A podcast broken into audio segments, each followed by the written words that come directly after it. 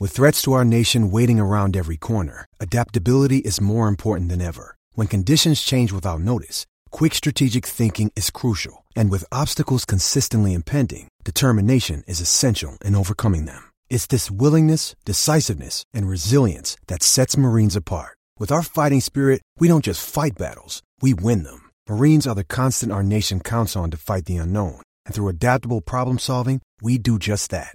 Learn more at marines.com.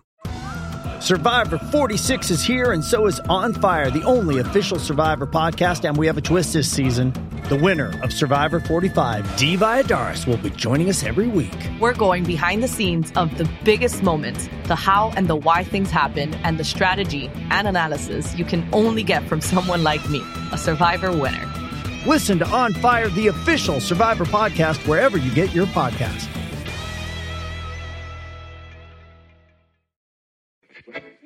I mean, what's pro football focus doing? Last week they had Brady. This week they got. We're doing it. We're literally doing it differently from everybody else. As a matter of fact, moving forward from this point on, I will not make reference to PFF.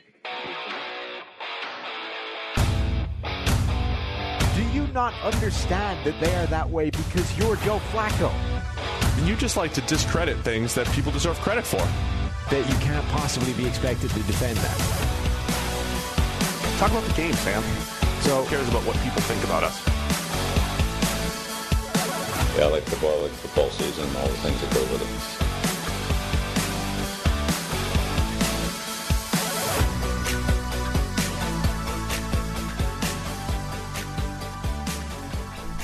Welcome into the PFF NFL podcast. Steve Palazzolo back here with Sam Monson. We are here bright and early on a Monday morning. Appreciate everybody who tunes in live or uh, tunes in later. We appreciate all of you. But we're live here on YouTube. We're going through all of the Week 7 NFL action. And not going to lie, Sam, it wasn't great. way to sell it, Steve. Okay, so stick around. We're going to talk about all of it for at least two hours. Maybe we'll get out of here a little bit earlier because the action wasn't as good. Okay. but uh, we learned some things. There are some big, there are some big stories come out out of Week Seven, but the actual competitive football was was a little lacking here in Week Seven so far. Week seven review. Bad football was played. See ya. Yeah, Talk Wednesday. yeah. I'm just saying, it might be an easier day for us. 'Kay. get in, get out. You know what the greatest thing we ever did? What's that? We got this table, which means I can wear sweatpants and nobody knows. Yeah, nobody, nobody knows. It's good, Nobody right? has, nobody has any idea. I know. what you're wearing for pants now, great. which is great. Yeah, you can Perfect. just Hide the legs. I keep could be it in between jeans. us. Could be in jeans, like like you know normal. Yeah, this is the best thing we've done. Not gonna lie. Team pretty sweats good, right? over here too. Yeah. Yeah. Then we just roll right into the Monday after the show. It's it's just beautiful. Yeah, like just roll right out of bed. Here we are. Mm-hmm. Anyway, uh, you might be wearing sweatpants too at home, just uh, relaxing, watching us. And uh, let's we, do. Have, I'm not sure that's a. I'm not sure that's a thread you want to pick at. You know what people are wearing at home whilst. Yeah, let's cut that. Let's cut that too, because we're live. We could do that type of thing. Uh, we do need uh, to go through all of. We'll go through all of the games, but it, I feel like it's more of a higher level. Where our teams going? Let's look at the. You want the- to break down the 54-13 Patriots win over the Jets in Yeah, detail? we'll touch on each game, but it's just it's all the takeaways, man. It's all the takeaways that come out of that. The Panthers stink. The the chat's already They stink. the chat's already bumping right now. Okay. You know, uh, David Thorner five says the Panthers stink. Um, just to start with this, I had so the Panthers they lose obviously. They bench Sam Darnold. Yeah. Uh, PJ Walker comes in Uh-huh. And that- again. and that didn't- XFL or AAF star? XFL, right? XFL, yeah. and um, not a star at Temple, star in the XFL. He comes in. He's worse than Darnold. Yeah, it didn't fix it, no? There's these uh, the rumors about Deshaun Watson are stronger and stronger, and uh, I have a feeling the Panthers are just going to be like, take my first rounders, just do it, just take all of them this morning. I mean- we're sick of it.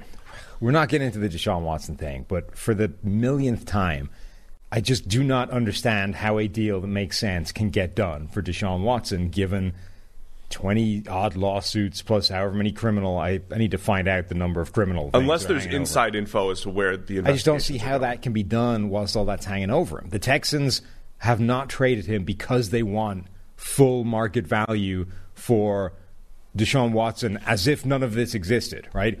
As if all of these legal cases against him were not there. That's the deal that they want, which is three first round picks plus whatever else you want to throw into the deal. I, how can you make that move if you're the Panthers or the Dolphins or the, or the Eagles or anybody else?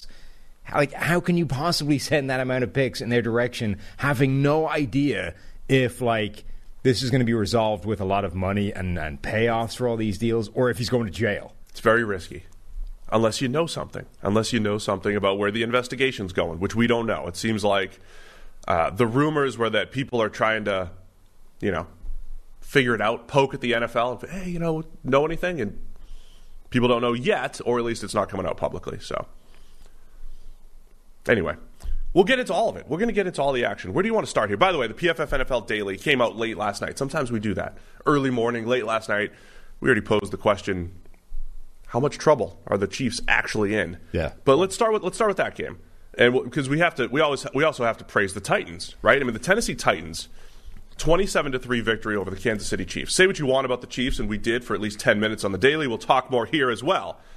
The Titans coming off of an emotional Monday night win hmm. against the Buffalo Bills. Now, in the matter of six days, they have knocked off what many believe to be the two top teams in the AFC coming into the season. Yeah. Now we know better. The top teams in the AFC are the Bengals, the Raiders, and the Titans, and the Ravens. But Everybody. Yeah. yeah, everybody's the top team. If the play, but let's just get it out of the way. If the playoffs started today, our hometown Cincinnati Bengals getting the bye. They're getting the bye. Yeah. Yeah, well earned. Uh huh. I mean, they don't. So But I'm just saying, if the playoffs started today, and that they, you know, we had a November playoff coming up, yeah. October, November. All right, so 27-3 Titans. What'd you make of this one? Um, well, this was a classic letdown spot, right? The Titans come off that emotional win Monday night, short week, Kansas City. Classic, like you lay an egg and, and stink the week later.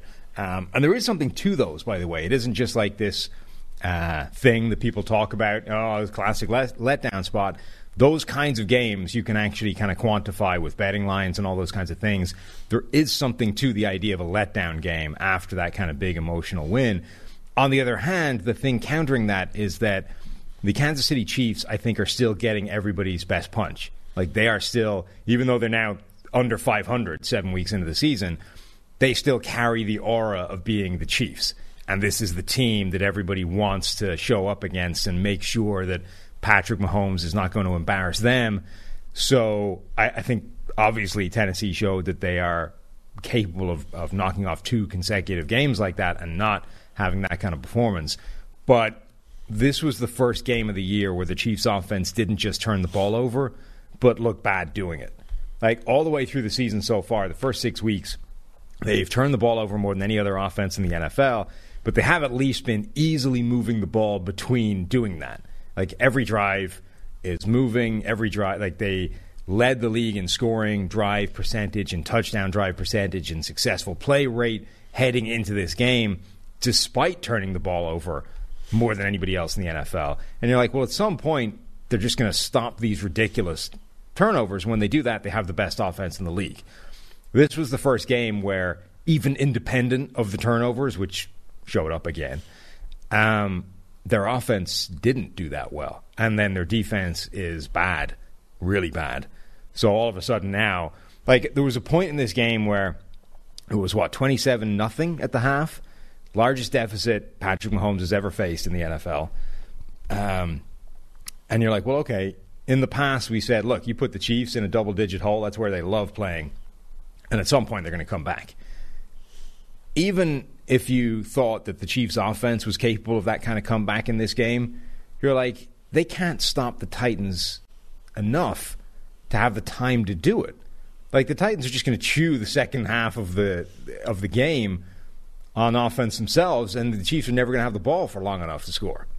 Yeah, I mean, I mentioned that on the daily today too. It- we've always talked about, oh, the Chiefs are down. That's right where you want them, and like it, you just didn't have that feeling. Now, the last time they were down by a ton, twenty-four nothing against the Houston Texans, that AFC divisional game, um, and then they got down against the Titans in the AFC Championship, down ten or whatever it was. But it was really early. It was in the second quarter. The game hadn't really started yet. The Texans game had a bunch of fluky, you know, Yes. fake uh, punt, blocked game. punts and stuff like that. But th- those were the times the Chiefs were down by a lot, and you came back and you're like, all right, you know, the offense hasn't gotten going yet. Now they're going to get rid of the run game and just put it in Mahomes' hands, and they're going to be fine. Mm-hmm. Um, I think some of the the concerning numbers. So that, remember, for a while we were saying Mahomes never been blown out as a starting quarterback, right? Yeah, hasn't he it? went from late 2016 with Texas Tech, throw a few games in there. Every start as Chiefs quarterback, he had never lost by more than eight, or his team has never lost by more than eight until last year's Super Bowl. So from 2016 until the last game of 2020, let's say all of 18, 19, and 20 in the NFL, never got blown out by more than eight. They lose to the Bucs. Now, three out of their last eight games, they've lost by at least 18. To the Bucs in the Super Bowl, the Bills on Sunday Night Football, and then yesterday with the Titans. The other point I made on on the daily is the Chiefs have they they beat the Browns in Week One. Eh, maybe they got a little lucky there. After you, remember how the, the Browns dropped a punt Yeah, they had, they lost. and then fumbled in the second half. that game was lost, and the Browns threw it away. Yes. And then if you push that aside just for a minute, the two Chiefs wins are against the Eagles and the Washington football team. Not very good teams mm-hmm. right now. So that is the concerning part about the Chiefs. And I always try to say this, right? Like we've seen Super Bowl teams be bad before in the whole deal. But it's it's it's really every week. They haven't played great football all season, the Chiefs. Yeah, the the problem is none of that like Super Bowl hangover stuff really makes sense when you're talking about like this is a team that has been to three consecutive AFC Championship games, two consecutive Super Bowls. Like you can't now decide that the Super Bowl hangover stuff works, right? Either it's a thing or it isn't. And if those things are if those things affect teams, it should have affected them already. The whatever is ailing the Chiefs right now is I don't think at all relevant to the Super Bowl. But the biggest problem they have is still the turnovers. Like you know, you you focus on what's wrong with this team, and there are a few things at this point. The defense is really, really bad, and it's closer to the 2018 version of the Chiefs, where it was one of the worst units in the NFL, than it is uh, last year's, where they got viable. Um, so that I think is a problem. I still think there's things that they can tweak on defense, and they've started to do them. You know, personnel moves like benching Daniel Sorensen, bringing in um, Juan Thornhill, like those things are making a difference to the defense. It might not be enough, but it's at least taking baby steps in the right direction. But the biggest thing is like they are turning the ball over at an insane level. Like they lead the league in turnovers by a reasonable distance. You just can't do that. We're going to be saying this every week, right? Ah, the turnovers, it's going to stop, right? It's going to stop. And look, there's turn the actual act of turning it over, whether or not you the other team gets the ball or not, has an element of luck in it. We had mentioned that Mahomes' turnover-worthy plays are down overall this year. I think the how bad they are though is up. Right. Right. I mean, he, he, last week he had two on one play. This week he had two fumbles as his two turnover-worthy plays. The interception was a little unlucky, but that's the other part too, right? Those are the things that are all.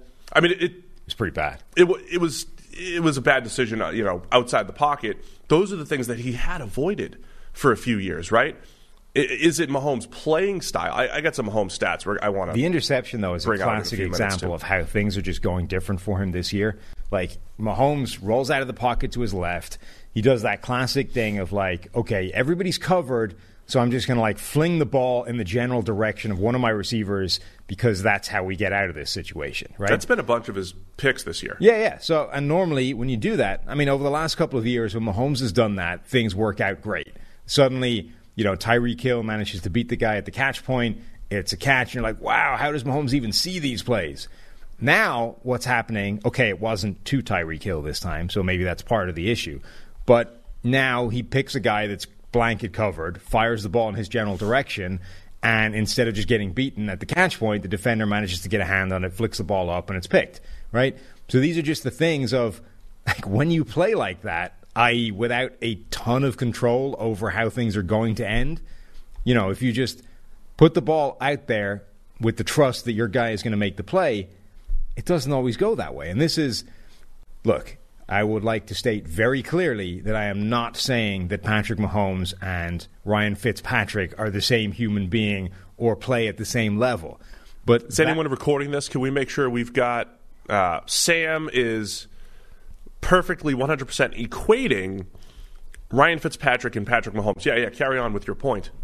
But that style of play of when in doubt, give your guy a chance to make the play is subject to wild variance.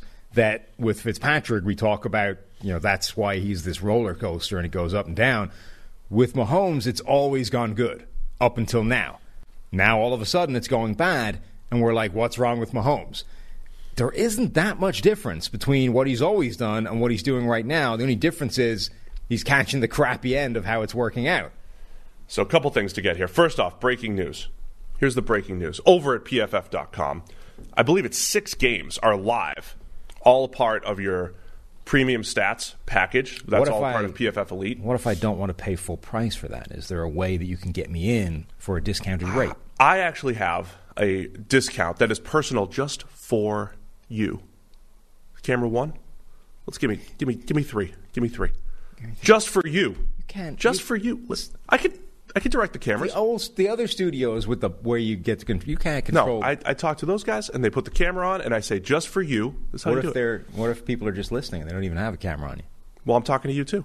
Okay. NFL Pod. You get 25% off. Just use, use the promo code NFL Pod, and you can log in right now and get 25% off all of these stats and grades we're talking about because we've already graded and reviewed five or six games. And that's the best night. way of supporting the PFF NFL podcast because when you do that, we get a little bit of credit, and the people that run this place see that we're not. And we're all worthless. family here, so we're all we're all sharing credit. So we're doing it for you.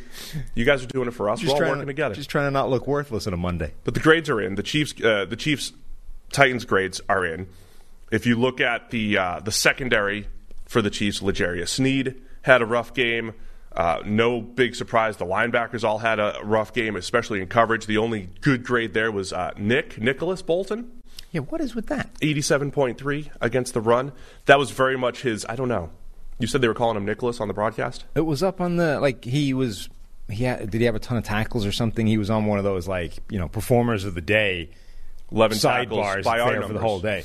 Yeah, eleven tackles for us. Right, uh, and it three was up there as Nicholas Bolton, which is the first time I've seen that, as opposed to Nick. his uh, his rookie scouting report coming out of Missouri was very good run defender, not the best in coverage. And uh, yesterday, 87 run defense grade, 32 in coverage, not great.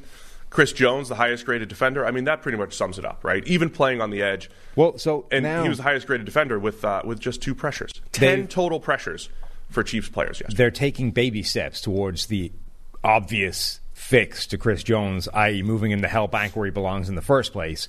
The first few weeks, first six weeks of the season, he's been basically a full time edge rusher, almost never playing inside. Now he's playing everywhere. So all over the defensive line. It's like let's move him around, let's put him wherever. You'll never know where Chris Jones is. It could be anywhere. Just move him inside. Like you move him inside, he's a wrecking ball. He is your best player. Just do that. Stop screwing around with him. It's not working. It's not benefiting you in any way, shape, or form. All the snaps do when you put him on the edge or put him anywhere other than inside is waste the impact that he can make. Like you put him inside, he wrecks a guard and causes problems on the play. Just do that. Like stop moving. You know the the edge rusher experiment. I get it. It was a nice idea. It didn't work. Right. The move him everywhere strategy is unlikely to be as good as just leaving him inside. let's wrap. uh, Let me give you a couple numbers on Mahomes. That would, uh, we have to give the Titans credit. We'll circle back to the few Titans fans that are watching here or listening. What? Just uh, throwing a little shade on the Tennessee. Uh, Well, I know our, I know our numbers. I know the demographics. wow. Ti- Titans are a little bit lower. Maybe they've come back. Maybe they've come back with you know how good the Titans have been the last couple of years. And uh, I'll, I'll I'll read some numbers to you. Okay. And you uh, you tell me if you're concerned or not concerned about uh, Patrick Mahomes. Okay. because here's what we do we, we, we, we set hard cutoffs. Since his last elite game, when he had a 90 grade, that's the best time to do the cutoff if you're trying to make a point. Yeah. Which came in, I think it was week 13 last year. So I'll say since week 14 of last year, which is not a tiny sample, it's 13 games, Sam. Patrick Mahomes has a, a tiny sample. It is an arbitrary it's, sample. it's almost a full season. Almost a full season. Sure. In his last 13 games, including the playoffs, Patrick Mahomes has a PFF grade of 79.3. That ranks 16th. Passer rating, I'm throwing in there just because people understand that context 93.8, that's 13th. Yards per attempt, 7.5, that's also 13th. And then EPA for the advanced folks, for the Chiefs, of course. the entire Chiefs folks. offense is 10th in expected points added. The Chiefs passing offense is 8th in expected points added. Uh, so, is that a concern for Patrick Mahomes? We asked this last week and we said, hey, the fact that he hasn't played well yet, we have a history of him playing well, he'll play better. That's better for the Chiefs. Now he's continuing to trend in the wrong direction. QB 16 since week 14 of last year. Yeah, I mean it's obviously not good. Yeah. I, I my cons- my issue is I do wonder like how much, how much does Mahomes end up playing significantly better if they just don't turn the ball over? Like not because the turnovers are the thing that's dragging his grade down, though some of them are, um, but because like if you just don't turn the ball over, you stay on offense, you get a chance to do more good things. R- really quick, sorry to interrupt, but there was a point in the game where Tennessee had held the ball for 30 minutes compared to Kansas City holding it for 10. Right. That's like one of the few times time of possession tells the story. Kansas City could not sustain offense. Exactly. And if you're going to go out there and then turn the ball over, like you just don't have that much opportunity to actually make the good plays that are the thing that's missing from your game. But the freaky thing is, like, even after yesterday, Mahomes' turnover worthy play rate this year is actually lower than it was last year. And yet he already has more interceptions than in either of the last two seasons. So it, this this year's turnover worthy play rate is lower than 2020 or 2019, and yet he has more interceptions than either season, either full season in total, including the playoffs. Um, so there's a degree to which he is just catching the crappy end of variance. Like this, was, I was I tweeted yesterday that like his stats are going to get used as some kind of case study in how variance works because the last two years he has gotten abnormally lucky when it comes to turnovers. So he had 20 turnover worthy plays in 2019, 23 in 2020, and those resulted in seven interceptions and eight interceptions, which is mind. and this includes fumbles. It does Right. include fumbles, and he lost a few of those too. But it's a but you, it's a great way to have But perspective. he has been a very lucky, quote unquote, quarterback over the last couple of years in terms of the number of his turnover worthy plays that have ended up turned over. This year, he's the other end of the scale. He's being ridiculously unlucky. He has nine turnover worthy plays and nine interceptions alone. So, obviously, some of those have been fumbles. Some of his interceptions have been these plays that have just bounced off receivers' hands and all those kinds of things. But, like, bottom line is he's getting unlucky this year versus lucky the last two years. And that's the only thing that sort of makes you go, I mean, this could go on a while, right? Because it's been two years of him getting quote unquote lucky with regards to these plays.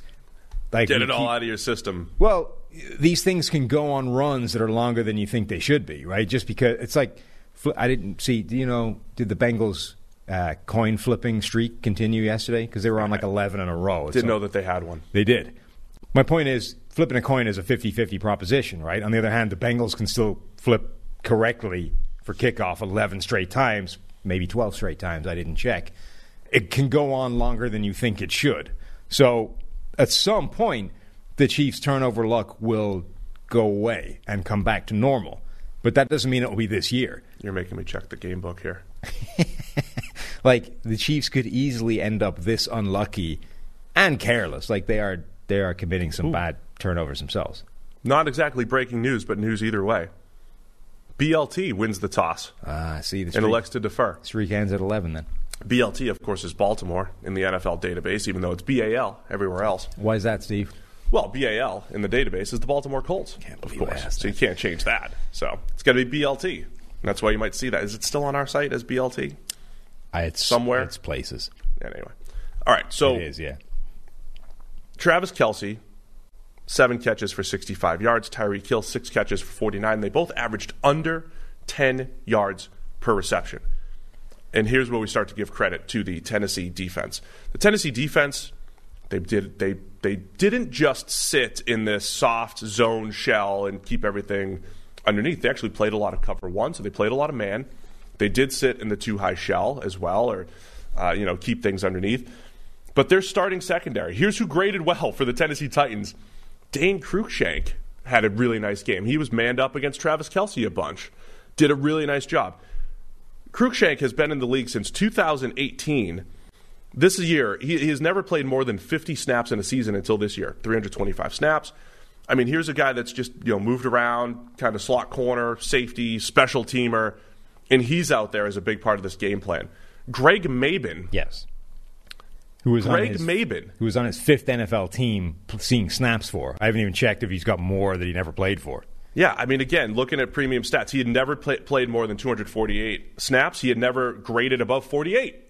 I mean, in, since 2017. Greg Mabin, Greg Mabin's career, if I if I have a moment to indulge. Yes. Tampa Bay Buccaneers 2017, Buffalo Bills 2017, San Francisco 49ers 2017 and 18, Cincinnati Bengals 2019, Tennessee Titans 2020, Jacksonville Jaguars 2020, Tennessee Titans again 2021, Arizona Cardinals 2021, and back with the Tennessee Titans 2021 started the game against the Chiefs. Yeah, I just, I mean, Greg Mabin came in. I mean, this is the type of stuff after as depleted as Tennessee became on Monday night with all their guys going down, Chris Jackson, who was already the backup, getting hurt and all this stuff, and they roll out there with Greg Mabin and Cruikshank and you know all these guys. Elijah Molden, the rookie, played a ton of snaps. They you would think they'd get torched Right. against the Chiefs. So credit to Shane Bowen, defensive coordinator, Mike Vrabel, everything that Tennessee did yesterday. Uh, their secondary graded great. Greg Mabin gave up one catch for six yards. Yeah, and Cruikshank, uh, what hand, uh, five five catches for thirty five, and again he was he was one on one with Kelce a bunch. They just did an incredible job.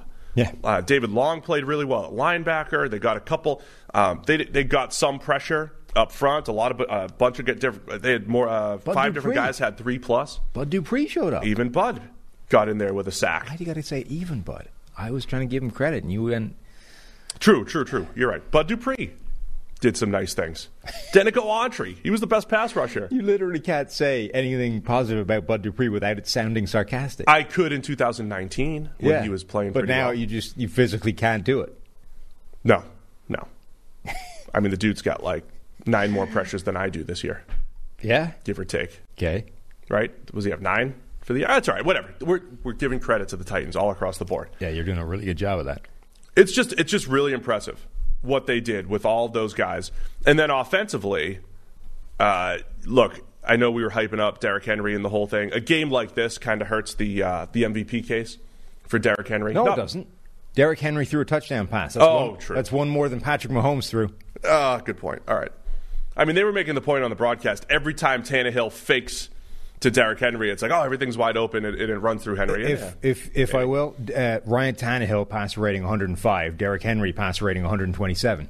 Derrick Henry threw the same number of touchdown passes. He was the leading touchdown passer in this game, True. featuring Ryan Tannehill and Patrick Mahomes. Tied and unlike the other two, he didn't throw an interception. Didn't throw an interception. All right, so Henry for MVP is alive and well. That's what I'm saying. I just love. I mean, he throws the jump pass on the goal line. Tannehill kept moving the chains. AJ Brown was unstoppable. It was. Uh, this is when we talk about the dudes. It's like in any given game, it could be Julio Jones. It could be Derrick Henry. Well, this was the AJ Brown game where he breaks out for eight catches and 133, 91 receiving grade, and uh, just really impressive all around by the Titans. And you could see, I don't know if this is a a specific to the way the Chiefs are coached on defense, but like there, you know, some teams, some teams linebackers you can see don't react to play action, or at least are coached forget they're not even reading play action, right? They're like coverage first. They're at the time the ball is being faked to the running back, they are dropping into zones Yeah. to then come up and attack the run if it turns out it's a run. The Chiefs do the opposite of that. Like they are attacking downhill at the line of scrimmage, regardless of whether it's a play fake or not. So there are plays where Derrick Henry is is being faked the ball, and the guys in the box are all storming towards the line of scrimmage, and then it's uh oh, it's a play fake. We are eight yards out of position at this point, and you see like Nicholas Bolton like turning tail, just running backwards blindly into coverage, hoping that the ball ends up hitting his back or whatever that I mean, Derrick Henry is a part of that, right? I don't know if that's specific to the Chiefs' defense or if that's the added Derrick Henry factor, but whatever it is, when they fake the ball to him in this game, the everybody in the box was nowhere near being in, in a suitable coverage spot. Yeah, they. I, I do wonder how much that's Derrick Henry and how much it's just the Chiefs have. Again, coming into the game, we were like, hey, they have the worst run defense, great, and you know they're going to have to stop the run, so they're just overcommitted. So that brings us to the AFC. We've talked a lot about the Titans and Chiefs. We do have to move on. Hmm. The top of the AFC right now is Bengals, Raiders, Titans, and Ravens, all five and two. What a fascinating group. I mean, we're talking about a Bengals team and a Raiders team, both lost to the Bears, right? they both lost to the Bears. The Titans lost to the Jets. Um, so as much as we are, we're, we're throwing some dirt on the Chiefs here. They're not dead and buried yet. They're not. of course, they're not. I mean, there's in- too much of a history But they're in a hole. of them being really good. Uh, the Chargers are four and two. The Bills are four and two. These teams have beat each other up. The AFC is wide open. There are five teams in the NFC with one lo- one or fewer losses. The Cardinals, the only undefeated team. There is zero in the AFC, so it's just completely wide open here. So Let's go to the uh, the Bengals game. let's go to the Bengals game, a statement game Yeah. for the hometown Bengals. I But, like uh, this game because it went exactly the way I said it was going to go, sort of. Um, my point going into this game, or my big thing, was Joe Burrow was the number one graded quarterback in the NFL against the blitz. Baltimore blitzes as much as anybody in the NFL. That's how they love to play. They were like top four, top five in blitz rate, despite the game against the Chiefs, right, where they didn't blitz at all, They didn't blitz. which is skewing their numbers, obviously, in a six week sample size. You just you stole my segue. Oh yeah, You stole my ad time. that's a shame. Yeah. Well, you know, deal Can with I can I slide in a little discussion about DraftKings? Uh, now. Yeah. Okay. Take it away. What have you got? This isn't smooth at all, but it's necessary because we're 30 minutes into it, and we got to we got to talk about DraftKings Sportsbook, an official sports betting partner of the NFL. They got you covered this week because all new customers can bet just five dollars on any NFL team to win their game, and if they do, it's two hundred dollars in free bets. That's what you win. It's that simple. If Sportsbook isn't yet available in your state, DraftKings won't leave you empty handed. Everyone can play for huge cash prizes all season long with DraftKings daily fantasy sports contests. And DraftKings is giving all new customers a free shot at millions of dollars in total prizes with their first deposit. We've been giving away these incredible DraftKings deals all season. I don't know how long they're going to last, Sam, but this is a pretty easy one. Download the DraftKings Sportsbook app now. Use the promo code PFF. All you have to do is bet just $5 on any NFL team to win their game, and you win $200 in free bets. If they win, you win with promo code PFF this week at DraftKings Sportsbook, an official sports betting partner of the NFL. So I would find the biggest favorite. They all they all won yesterday. All they have to do is win. You bet five. You come away with 200. Promo codes PFF over at DraftKings Sportsbook. Must be 21 or older. New Jersey, Indiana, Indiana, or Pennsylvania only. New customers only. Minimum $5 deposit, $1 wager required. One per customer. Restrictions apply. See DraftKings.com slash sportsbook for details. Gambling problem? Call 1-800-GAMBLER. Sorry, go on. So, Joe Burrow, the Blitz. the number Ravens. one quarterback against the blitz. Ravens blitz as much as anybody, and the idea being they're not going to give Joe Burrow that respect just on spec, right? They're going to make him prove it. it. It took three, is that right? Games against Patrick Mahomes and the Chiefs of getting torched when they sent the blitz at him to be like, okay, maybe we shouldn't do this. It turns out Patrick Mahomes knows how to beat this blitz. So they were going to send the blitz against Joe Burrow, and that was going to expose them to getting beat by some big plays. It was going to put Ja'Marr Chase one on one with their DBs throughout the game and see if Joe Burrow can connect with that. Now, out of what do we got? 39 dropbacks, they blitzed Joe Burrow 15 times. In those 15 uh, attempts for Burrow, 10 completions, 244 yards, two touchdowns, 16.3 yards per attempt, a PFF grade of 82.2. Joe Burrow and Ja'Marr Chase carved up the Baltimore Ravens blitz and consequently put up a ton of points that Baltimore were not able to match. It's presumably the 82 yarder was in that Yes. mix. Yeah, I mean, it, it certainly helps to have the 82 yarder with Ja'Marr But Chase. that was the point, right? It's like you are everybody. Right, you're you are an island. essentially daring them to do the thing they've done all season long, which is f- connect Burrow to Chase and make magic happen, and they did. Ja'Marr Chase is an absolute game changer. Yeah, Just an absolute game changer. Eight catches, 201 yards. Um, to your point, a lot of which against Marlon Humphrey, yes, who is like. There are people out there that are like, ah, Humphrey's overrated. Humphrey's not very good. Humphrey is one of the better cornerbacks in the NFL. If you can't see that, I can't help you. He just is, right? And yet Ja'Marr Chase wrecked him multiple times yesterday.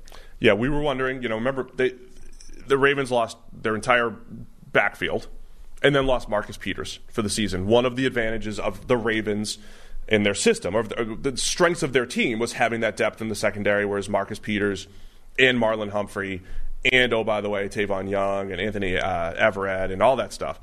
But once you lost Marcus Peters, we were wondering, you know, what's going to happen here? What, you know, can they still blitz the way they are? And yeah, it definitely just burned them yesterday. Humphreys gave up 227 yards. He did force that fumble, almost saved, you know, not even the game, but it just, you know, kind of kept the Ravens in it late with that forced fumble on Ja'Marr Chase. But Humphreys gets torched for 227 yards, mostly on an island.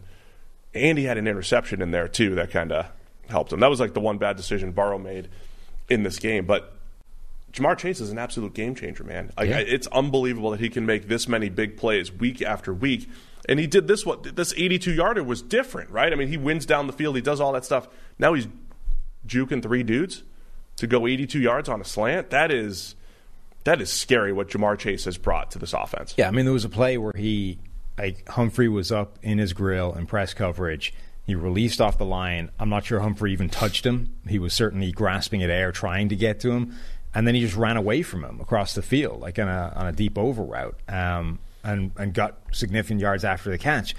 Like these are all the things that people said he couldn't do. Right? Oh, can't beat press coverage, can't separate, all those things. And not only is he doing them, but he's doing them effortlessly against some of the better cornerbacks in the NFL. I mean, Ja'Marr Chase is absolutely for real. Like somebody tweeted yesterday that like, the reaction to seeing Justin Jefferson last year be one of the best rookies in NFL history should have been like, oh, this dude at college that was objectively way better than Justin Jefferson in the same offense is going to be insane next year. And yet, for some reason, the reaction went in the other direction. It was like, oh, let's talk about all the things that are wrong with Ja'Marr Chase's game. But the dude is insane. Like he he's now And now looking back, it's like, wait, these dudes played on the same team. right the all-time leader in yardage through the first seven weeks of their rookie seasons. Like nobody has ever had more yards after seven games than than Ja'Marr Chase has ever. just absolutely incredible, man. It's uh, it has completely changed the Bengals' offense.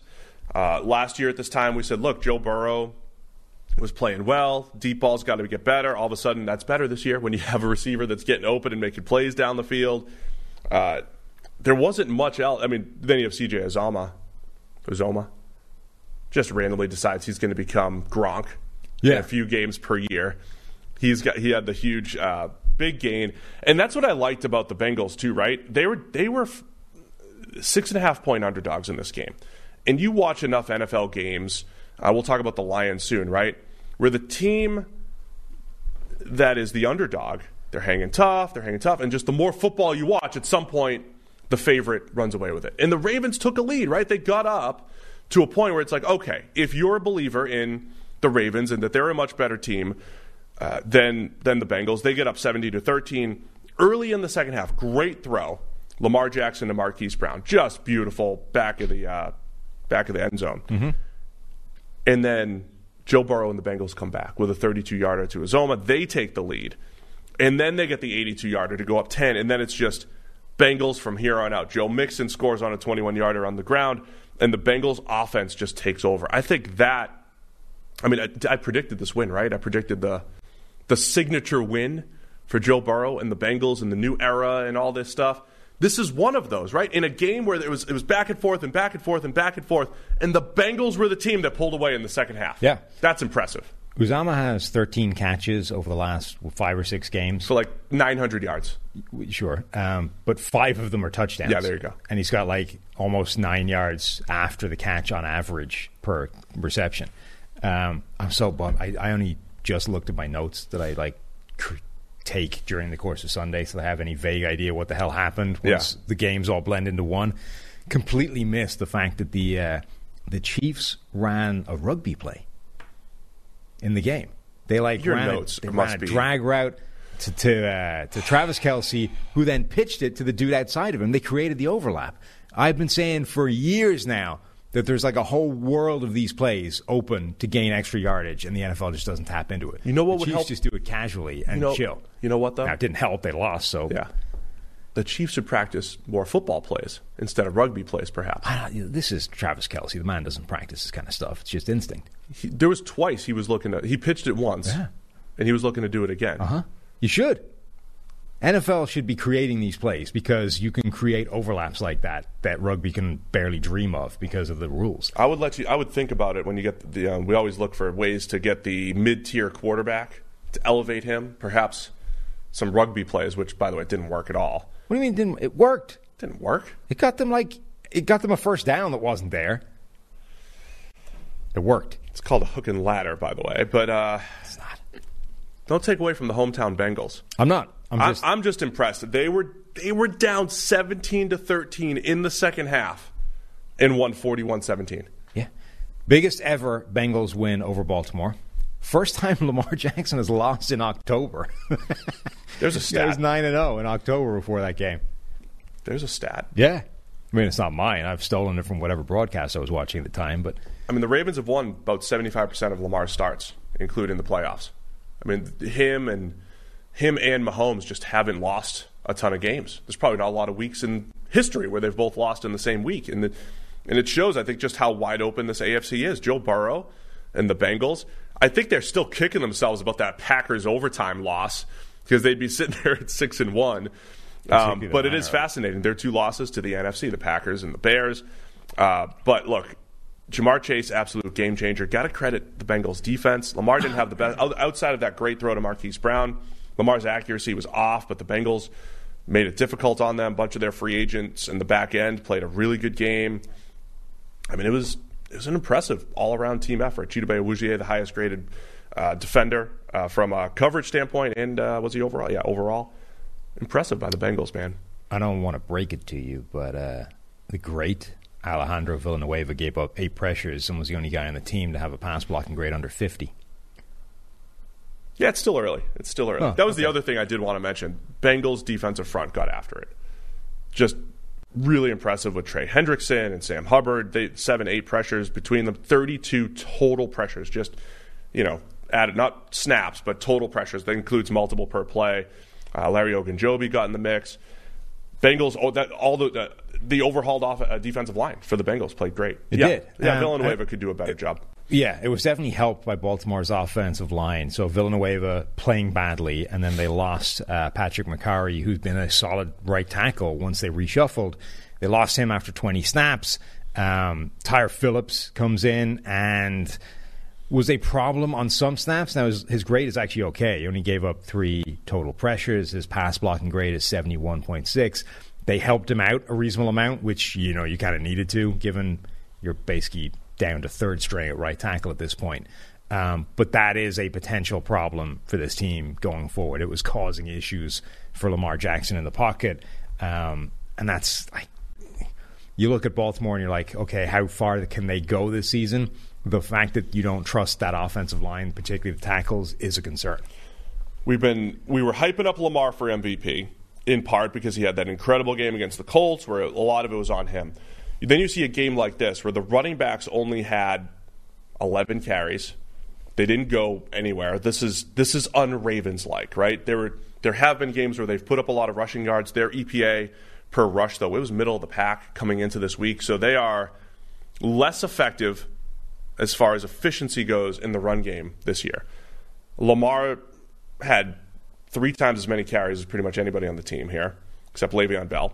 Um, is there just too much on his plate, right? It didn't just feel too much like. I mean, he spent the average time to throw in the pocket was 3.5 seconds too with Lamar. As much as I always defend him and say he's not just trying to dance around, he's not just looking to run and all this stuff. There are games where it does feel like he just takes the weight of the world on his shoulders and tries to do too much in the passing game, and and, and running and the whole thing. Maybe just too much on Lamar here. Yeah, I mean, I think there's a degree of it's kind of it's always going to seem that way when they lose and when it doesn't go well. Yeah, On the other hand, it's the same thing as they've been doing the last few weeks when it's been going well and they've been winning and nobody's mentioned it then. So No, no, no. I'm, I am completely reacting to yesterday's yeah. loss. I'm just saying it's probably not an issue if you don't think it's an issue while they're winning games. I I, I think this is just the nature of that, right? Like if Lamar Jackson is going to be the offense, if you find a way of causing Lamar Jackson some problems and he isn't amazing on the day, you're going to have a lackluster offense yourself. So Cincinnati Bengals, number one seed in the AFC. We'll get into some non-AFC talk at some point, but that was uh, those are the big stories, man. I mean, the games weren't close ultimately, but those are the big stories. The shakeup in the AFC. That's your that's those are your big stories. They're not the biggest stories. No. What's the biggest story? The Jared Goff revenge game. We'll get to that right after where uh, we blitz through the hairs with Manscaped.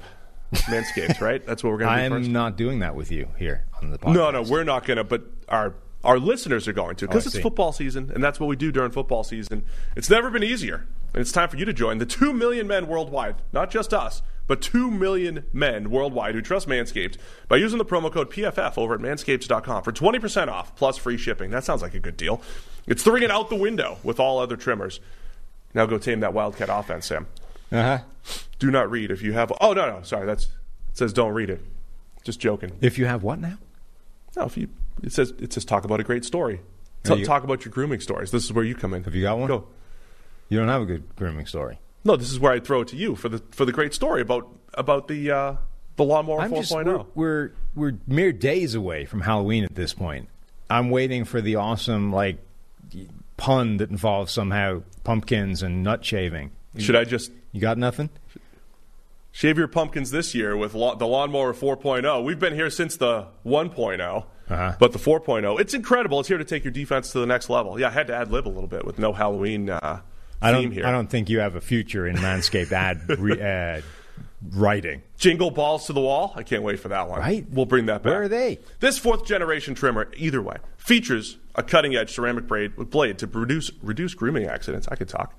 Thanks to their advanced skin safe technology, the Lawnmower 4.0 has a 7,000 RPM motor, a new multifunction on off switch that can engage a travel lock, and it gives you the ability to turn the 4000K LED spotlight on and off when needed for a more precise shave. You don't need the trendy Halloween stuff because did we mention it's waterproof, Sam? We have mentioned this before. Rain, snow, or sleet, which is coming soon, especially on the East Coast or North. Right. Well, what is it? The They're no match for the waterproof power of the the atmospheric river. That's not going to stop you shaving your nuts. Yes. So if you were sitting there in the atmospheric river in San Francisco last night, you got the lawnmower 4.0. Could have kept blitzing. It is waterproof. Blitz through the hairs. Even live during the San Francisco 49ers game, there's no 15 yard penalty for this clipping. no. Even in the, uh, I mean, the there might be the river might- storm. There might be an arrest coming your way for like indecent exposure, but I mean, look, Yeah, Manscaped is not responsible for any arrests. they didn't add that, but I did for them. well done. Yeah. Get 20% off plus free shipping with the, with the code PFF at manscaped.com. That's 20% off with free shipping at manscaped.com. Use the code PFF over at Manscaped. Please buy these things, by the way, because then we get to keep doing this. And frankly, the Manscaped reads are the best part of the show. We're doing all of this for you, right? We do Manscaped, we do the NFL Pod promo, which is 25% off. We do that all for you. I mean, look, Christmas is coming up. together. Who wouldn't want to receive a nut shaving device for Christmas? Jingle balls to the wall. It's the best. You're going to jump right to the Goff revenge game? Yeah, yeah. Uh huh. Okay. It was great. Go. It was a really good game. I, it didn't go the way I thought it was going to go at all. As much as I was smug about the Bengals uh, taking it to Cincinnati, I thought the Rams would absolutely stomp Detroit. Poor Jared Goff, hapless Jared Goff, into the dirt and just walk off in you know smug victory. But this was like Bill Barnwell tweeted, "This was the Lions Super Bowl." Like they came out and they're going for a like fourth down, fake punts, fake kicks. They're doing everything. they converted two fake punts. yeah. They recovered an onside kick. Yeah, surprise, surprise onside. onside kick after the first touchdown. Yes. Uh-huh. But this is how you play when you are 17 point underdogs or whatever they were, 15 and a half, whatever it was. When you are massive underdogs, that is how you're supposed to play. Yes. But the That's- problem is they then got gutless. So they'd done all this to get up to what was it, a ten nothing lead to start. Um, and then they have like fourth and three, and they do that ridiculous thing where you like go up and you pretend you're going to snap the ball, and you end up calling a timeout, and you just go for a field goal. Like you, you this is you've already set your stall out, right? You have to be insanely aggressive to convert these plays so you can stay ahead of the Rams, who are clearly a much better team than you are. Don't chicken out once it's working. Like this is when you double down. Fourth and three, pick it up, fake it, or run the play, or like get that score. Then you can go up fourteen nothing, and now you're really like putting the boot to them. Instead, you kick the field goal. You just you take the soft thing, and then like that's the problem is they then end up getting punished for that. Like the Rams are better than the Lions. They're eventually going to come back. They're going to peg it back, and it kind of tragically ended up. You know, Jared Goff played pretty well. It was like making the point, "Hey, I can do this." Okay, helped by like dumping it off to running backs who take it seventy yards for a touchdown. But then ultimately, like Jared That was a Goff, good way to kick it off. 63 yard screen pass to D'Andre Yeah. Swift for a touchdown. Goff and his receivers, like hideous, you know, miscommunication on third and seven in Rams territory, tragic turnover, and it's like, yeah, that was you, you ran it close, but ultimately this kind of went out. It was the perfect way of ending where you know Goff could go like head held high to the post game handshake, you know, and be like.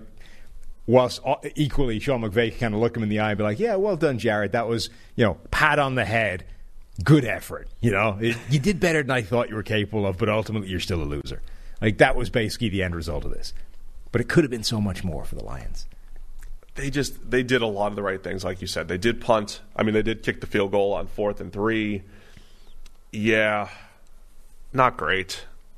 It's just if you're in- in going to go out there and be like, look, this is our Super Bowl. We're going to go for the fourth downs. We're going to do the surprise onside kick. We're going to do everything humanly possible to steal extra possessions and stop the Rams scoring.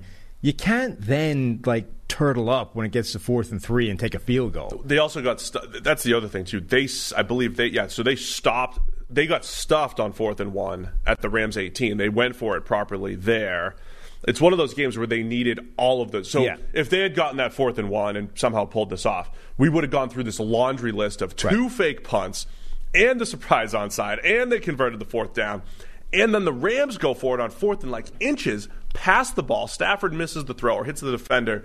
Um, in and that was that was not that. Yeah, it was like, like- just into Lions territory. You're such a huge underdog. You need all of those plays. You need all of them, and you can't you can't therefore not go for some of them. Like you have to go for all those plays. Like, it, you're kind of you're such a big underdog. You probably you know the the idea of the analytics always says go for it. Well, it doesn't, right? But it says go for it a lot more than most teams do. Yeah. But you probably have to err on the side of going for it, even when the analytics says maybe not.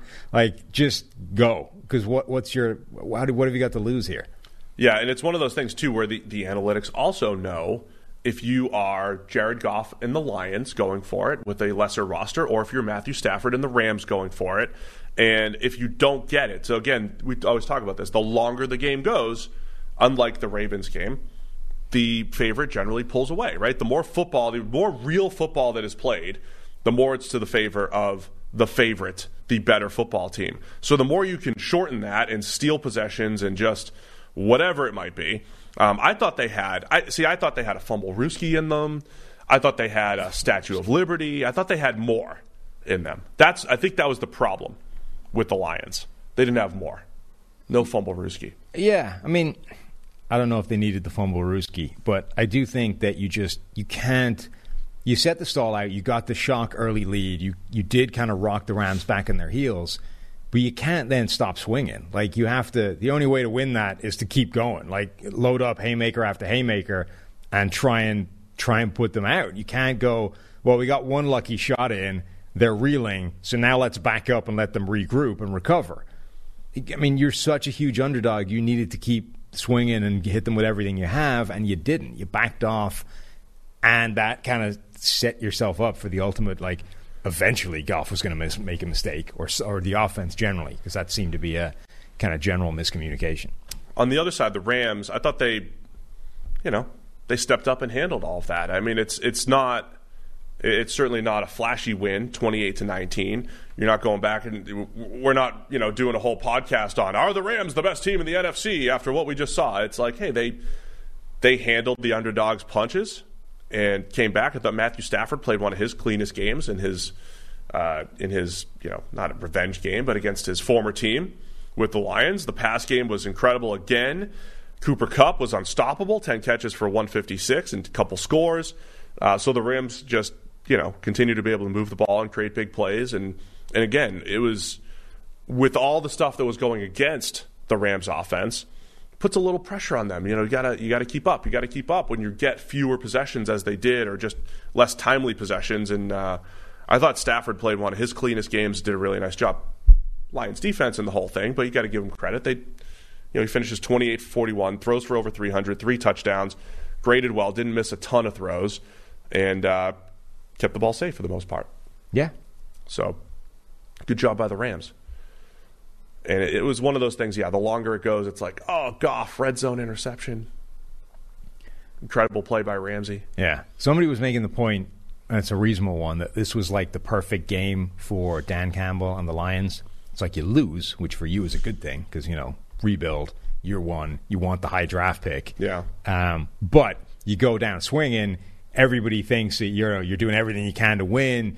You know, you're the guy that everyone wants to fight for and to, to play for and you know perfect end result. You you run the rams close. You were never supposed to be in the game but you get the, the result that everybody thought was going to happen which is a loss and another step on the way to the first overall pick. So that's a perfect win-win. yeah.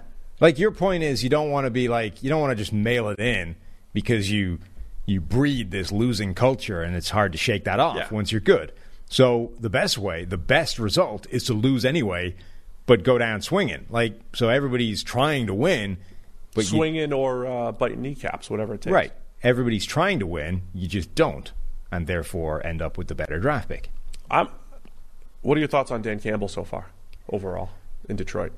I think he seems to be doing a good job. Like Yeah. he's doing a lot of smart things. I, again, I would like to have seen him follow through with the promise of early in the game. Right, you you started off doing the right things and then kind of went into your shell a little bit. I think. I mean, that's not a Dan Campbell specific thing. I think NFL coaches are always just one move away from getting conservative and not not uh, staying as aggressive as they need to in situations like this. But I mean, very few coaches are uh, very few coaches are capable of sort of understanding the situation and keeping their foot down on the gas. Everybody sort of you start off, you do the aggressive thing. It's like, oh, sweet, it worked. We got the extra possession. Now let's go and play the game normally. Like, no, the whole point about this is you need to do that the whole way through. Otherwise, it doesn't really do the job. I, I hope that this wasn't really their Super Bowl, though. Oh, it definitely was. because they're going to have other games where they're massive underdogs, Yeah. right? And I, I just love the way they played it. I just I love overall the aggressiveness that they had, and and realizing that, and um, you know they're just just limited as a team, man. Sorry about the table. They're just limited as a team, so you have to you have to pull out all the stops. Uh, from a Rams perspective, uh, they moved to what six and one, and you know they had to they had to take care of business. A win's a win, and I thought I thought they responded well offensively when they needed to. So nice job by the Rams. Moving on. Nice job by the Lions. Win win for everybody. Moral Win victories. for everybody. Not really a win for the uh, the Lions. I mean, they lost. Were there any close games? No, Let's go through the rest of the slate. Patriots 54, New York Jets 13. not a hugely close game. Statement game for the New England Patriots. This is like one of those old school, just everything was good. Pass game, run game, run defense, pass defense. Everything was good for New England. Oh, man. Zach Wilson gets hurt. Mike White comes in as the backup. Mike White did put the Jets on the board at least. But, uh, man, this was a, a thrashing from start to finish from the Patriots. The good news for Zach Wilson is that uh, Mike White did at least look worse. So After he threw the touchdown, things got a little bit worse. Yeah. yeah, like you can. the worst thing for the Jets would be if like Zach Wilson went down, Mike White comes in, looks better, and you're like, oh. Like, this is really bad. I knew it wasn't going well for Zach Wilson beforehand, but only once you see his backup like outperform him and sort of show just how good bad it is, are we really concerned. So Mike White did at least have the decency to come in and play worse overall, and now you're like, okay, that's fine. At least Zach Wilson is the best option we have here, in addition to you know the obvious future being the second overall pick. Um, but yeah, like the Jets are are bad right now, and Zach Wilson obviously can't raise it all, raise the level of the whole thing by himself. This is a team with a pretty long way to go to be even you know competitive. I thought they'd be a little better this year, the Jets. I thought Robert Saleh would bring a little bit of stability to the defense. Now, to be fair, we did look at that defense coming into the season and we said, good defensive line, especially when Carl Lawson was out there. We, we looked at the defensive line and said, okay, they can do some things there. They got they got wrecked yesterday. Linebackers had a rough game too. But we definitely went into the season saying, other than Marcus Maye, this poor secondary. It was a whole bunch of first and second year fifth rounders. It really was. I mean, it, literally fifth round or later, whole bunch of first, uh, first or second year players, young players. Um, and honestly, they should probably have been torched even more than they have this year. So the roster still has work to do. Uh, The other part was we thought all the investment in the offense and the offensive line. I know they've had some injuries in the whole thing. You're just not seeing enough, other than what the Tennessee game, where Zach Wilson made some of those big time throws. You're just not seeing enough from this offense or the defense. There, there's just not enough encouraging signs. As we're talking about the Lions, the Lions were overmatched in their game against the Rams, but it's yeah, they're feisty, right? Yeah, They're they're battling and they're onside kicking, they're doing all this stuff and keeping it competitive. The Jets just, man, this was rough for them. Yeah, they got pretty well stomped. From a New England standpoint, they're now three and four, two wins against the Jets and one against the Texans. Now, I do think beating the beating the Jets handily, especially like in this one, might bode well for the future in the whole thing, and it shows what their potential is. Just absolutely dominant. Like their their offensive line, they only gave up as a as a group only gave up six pressures, uh, including everybody, offensive line and other blockers. Dominant in pass from a pass blocking standpoint, dominant from a run blocking standpoint. They did it all. Does this bode well for the Patriots, or is it just they beat up on a bad team and hey, they got the Chargers next week? Well, you know, the wins and losses, the wins are still going to be tough to come by for for this Patriots team because this was this was really impressive, old school throwback, all around win for the Patriots and Belichick. Yeah, I mean, obviously it doesn't bode badly for them, but it does feel like this is still a team that's only really capable of beating up on bad teams and not necessarily good themselves. Like they are still running this training wheels offense for Mac Jones. It, you know, you put up 50 against the Jets, and it's the Jets. If ever you're going to like open it up, Why are you say, calling it training wheels though? It's Why the, am I it's call- the it's the regular it's the Patriots. It's the regular Patriots offense. Because in a game where you're going to hang 50 on the New York Jets, you are running trick plays with Kendrick Bourne throwing the ball rather than just saying, Mac Jones, drop back and hit the guy in the end zone, please. Like, let Mac Jones be your quarterback. Stop trying to, like, stop trying to act like you would rather you anything else They've than always Mac Jones just be a drop back mixed, passing mixed quarterback. that in though. They've always mixed that stuff in. Mac Jones had an average depth of target in this game of 7.6 yeah. he's just not being asked to be a quarterback at this point. They are running an offense as if Mac Jones is a hindrance, not uh, not a, a beneficial part of the passing game. And at some point, that He did doesn't a- work. He did hit a nice deep ball in there. Yeah. They did open it up. But like this is not a this is not a system that can beat the best teams in the NFL. It just you you've shown so far this year. It would be one thing if the Patriots, you know, we said heading into this season, the two tight end offense, the offensive line that they'd assembled, the running backs all built with power.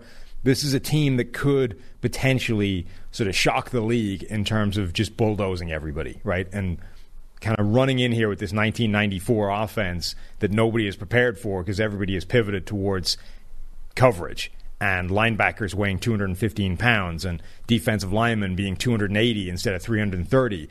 Like there was a chance that this offense could has just swung all the way to a different style of power that the league wasn't prepared for anymore.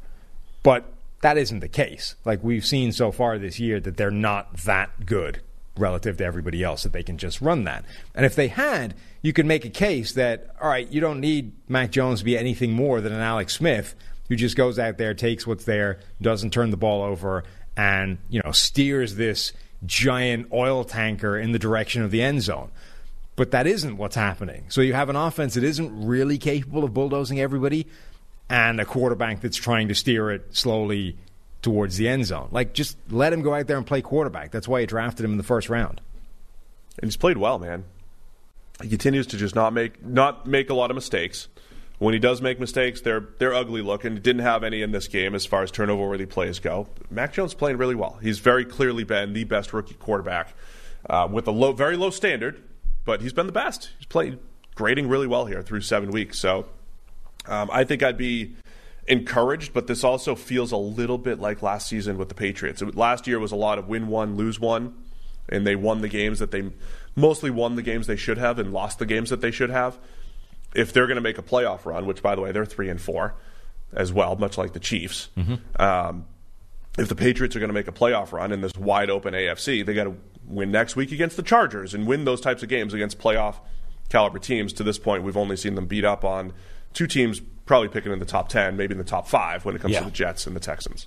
Yeah, it does feel like they have a level right now, and I don't see an obvious way of overcoming that. Like, in order to jump ahead of a, a, another level, you would need to do things like, you know, let Mac Jones run the offense. I don't know if you're completely.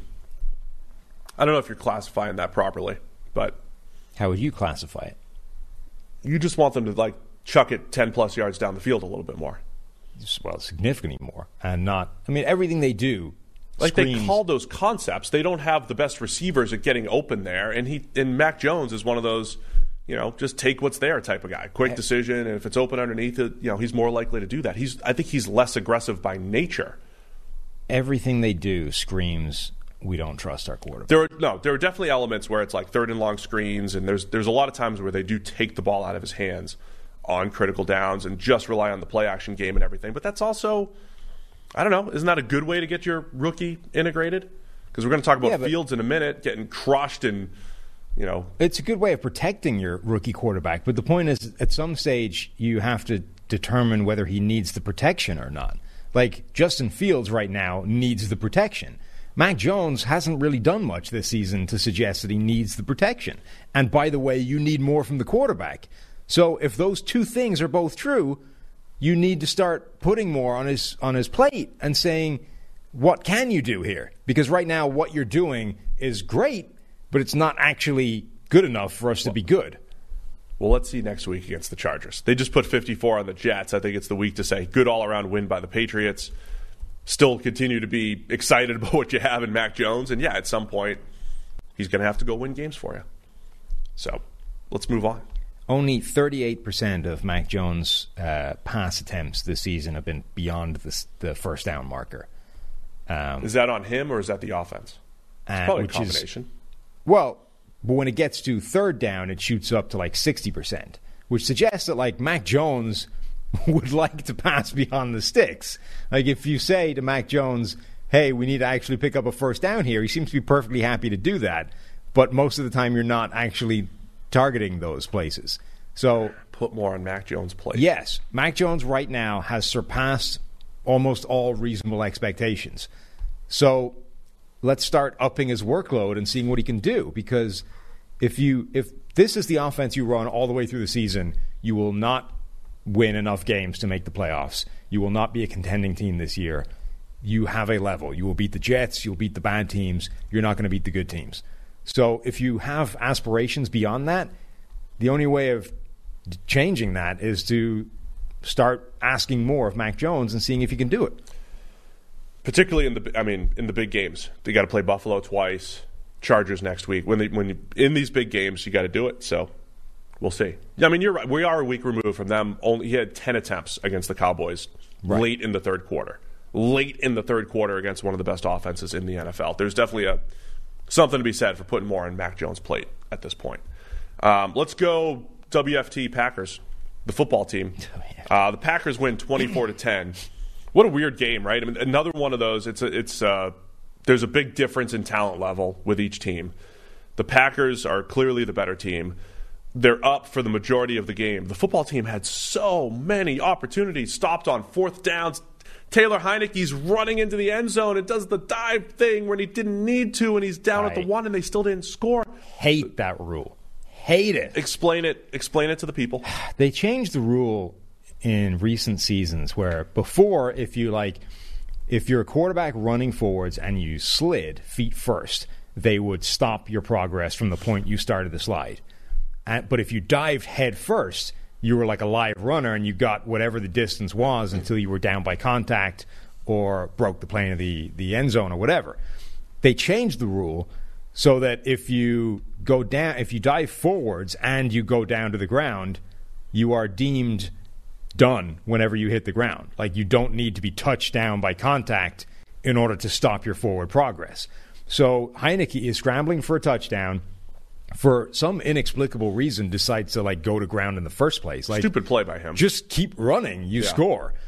What doesn't, he just sort of decides to slide to dive. His knee touches down before the goal line, before anybody touches him. He crossed the goal line before anybody touches him. But the rule now is the second his knee hits the ground, he's down. And he, he's deemed as giving himself up. even though he's obviously trying to score and not giving himself up on the play. Like, I get why they've done it, you know, to stop essentially the plays where the quarterback dives forward, he's on the ground, and a defender drills him in the head anyway, because you're in theory trying to protect the quarterback. But it's just dumb. It stop. It's it. It literally stopped the touchdown here. Like Heinicke scored a touchdown, but they don't give it to him because you change the rule where his knee hits the ground, therefore he's down, even though nobody touched him. But it's Heinicke's fault. He knows the rule. Don't do that. I mean, it's sort of Just his fault. run what- into the end zone. It's also just a dumbass rule. Like That's fine. Stop it. That's fine. You also know the rule, Heinicke. Um, and then he gets stuffed on the QB sneak on the next play. So the football team sort of he get so that was a weird play as well because he got he reached he got it, he, they bashed the ball out right he tries to sneak somebody immediately hits it forces a fumble short of the goal line he then recovers the fumble and sticks his arm out and crosses the plane but they're like no no no the second you recovered the ball your forward progress was stopped it's Yeah. not a touchdown It- it- but- you can't advance a fourth down fumble, but you can if it's your own. You could Right. he could But advance said- it, but but, they they said said, that his progress. forward progress had been stopped, therefore it was end of play. So they kind of got hosed out of a touchdown twice in about six seconds. Yeah, it was it was a crazy game. I mean, then you know the football they were down at least two scores in the fourth quarter. I think they spent the entire fourth quarter driving. It was just it was just an odd game where the football team did again when you're this you're this big underdog against uh, uh, not as big as some of the other teams. You need a lot of those things to go right, but they kept failing on fourth down over and over and over again. Packers got rid of good play by Rasul Douglas Yeah. at corner, strip sack from Rashan Gary, who had some pressure in there. That was a really important sequence, by the way. The the touchdown that should have been the second Yeah, touchdown course. that should have been like Washington was still in this game at that point. Um, Taylor Heinicke, I would suggest, has been taking some pointers from Ryan Fitzpatrick in terms of, hey, look, I get you're trying to play the game, you know, the right way and do all, but look, just start heaving it at Terry McLaurin. Look, I have been the master at the YOLO ball. Find the best player on your offense and just start flinging it in his general direction, and good things will happen. Trust me. Not all the time, but most of the time. So it was like in this game, Heinicke had just pivoted to YOLO to YOLO at McLaurin whenever you're in doubt. Um, and there were a ton of plays where it was like, it's literally just a jump ball. It's like, the, okay. 40 yard touchdown, go get it, McLaurin. Right. Whether or not he's open, we don't care. We're just finding McLaurin. We're putting the ball in the air in his vicinity and hoping the good things will happen. So McLaurin ends up with 11 targets. The next highest was Ricky Seals Jones with seven. Nobody else had more than uh, J.D. McKissic at six. But like, that was the offense for a while. Was just fling it at McLaurin. And I'm not even saying that's a bad thing to do. I think if you are a player as limited as Heinicke, why the hell not? And honestly, if Heinicke wasn't like calibrated to a half Cam Newton level, it might have worked a lot more. Like everything, he just seemed to be half a yard high on almost every pass. He was very high on a lot of things. Here's what the other thing I noticed, and, and this actually coincides. We have a uh, an email that's coming in live on the show from Rockstar Death.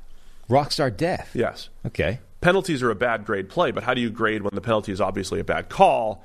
What if it's clearly, very clearly a bad call to people who know the game, but you know, still a bit more debatable? Basically, can we, can we, you know, blame the refs on the call rather than the player? There are plays. So when I'm watching Heinicke in baseball reference here, when a pitcher, and you'll you'll you'll know this here soon, when a pitcher throws below the hitting speed, right? When just just slower than what you're used to seeing as a hitter, it just throws off your timing. So if you're just everybody's throwing 95, 95, you go and throw an 83, it takes a little time to adjust if you're below the hitting speed. When I feel like Heinicke throws the ball so slow sometimes, it screws up the wide receiver, the the cornerback interaction. They just like get to the catch point early. And there's a there's a pass interference penalty in this game. I think it was Douglas, Rasul Douglas. Just a normal dig route.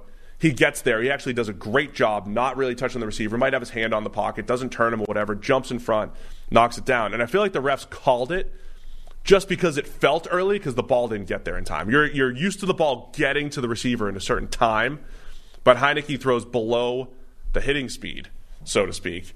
It's actually inducing penalties that aren't even there, and it, so that coincided nicely with the live email that we had. I I don't I don't know why you have this thing that Taylor His velocity Heinicke is poor. has this garbage arm. He really does. His Like, velocity is There are quarterbacks in the NFL that have a terrible arm and do not get the ball where it needs to go and anywhere near the His velocity is not good. speed that it needs there to. Are Heinicke so- is not one of those There are so many passes where he brings the defender into play when they don't need to. He threw he threw a deep an outcut to McLaurin along the sideline where he put it in a great spot. It just should not have been that close.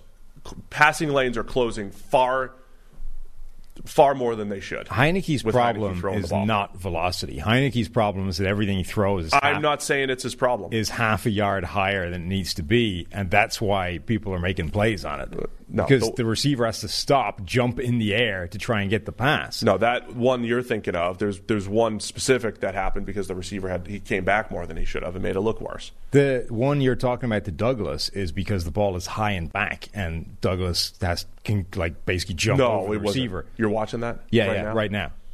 Let me see it. I can't- no, this this is not an interactive like video. If I stand up, they might see I'm wearing sweatpants, so I'm going to That would be a real shame. We're going to protect it. I'll Yeah. check it later. Like, that's it- a slow pass.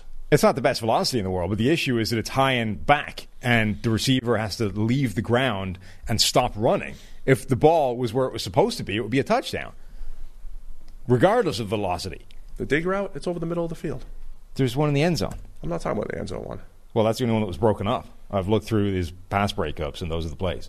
Uh, well, because he had a penalty on the play, he got called for a penalty, so it probably didn't. It's a nullified may not play. have count as a uh, as a pass the same breakup. thing. You just have some hate with Taylor. I think I gave arm. him the PD on the play though. Okay, there is one uh, nullified one. I'll Thank look you. at that one. You should and- check and that out. Let me know. Tell you Uh, anyway, pretty nice game for Aaron Rodgers. I mentioned this might be the game he grades at 90. He was close.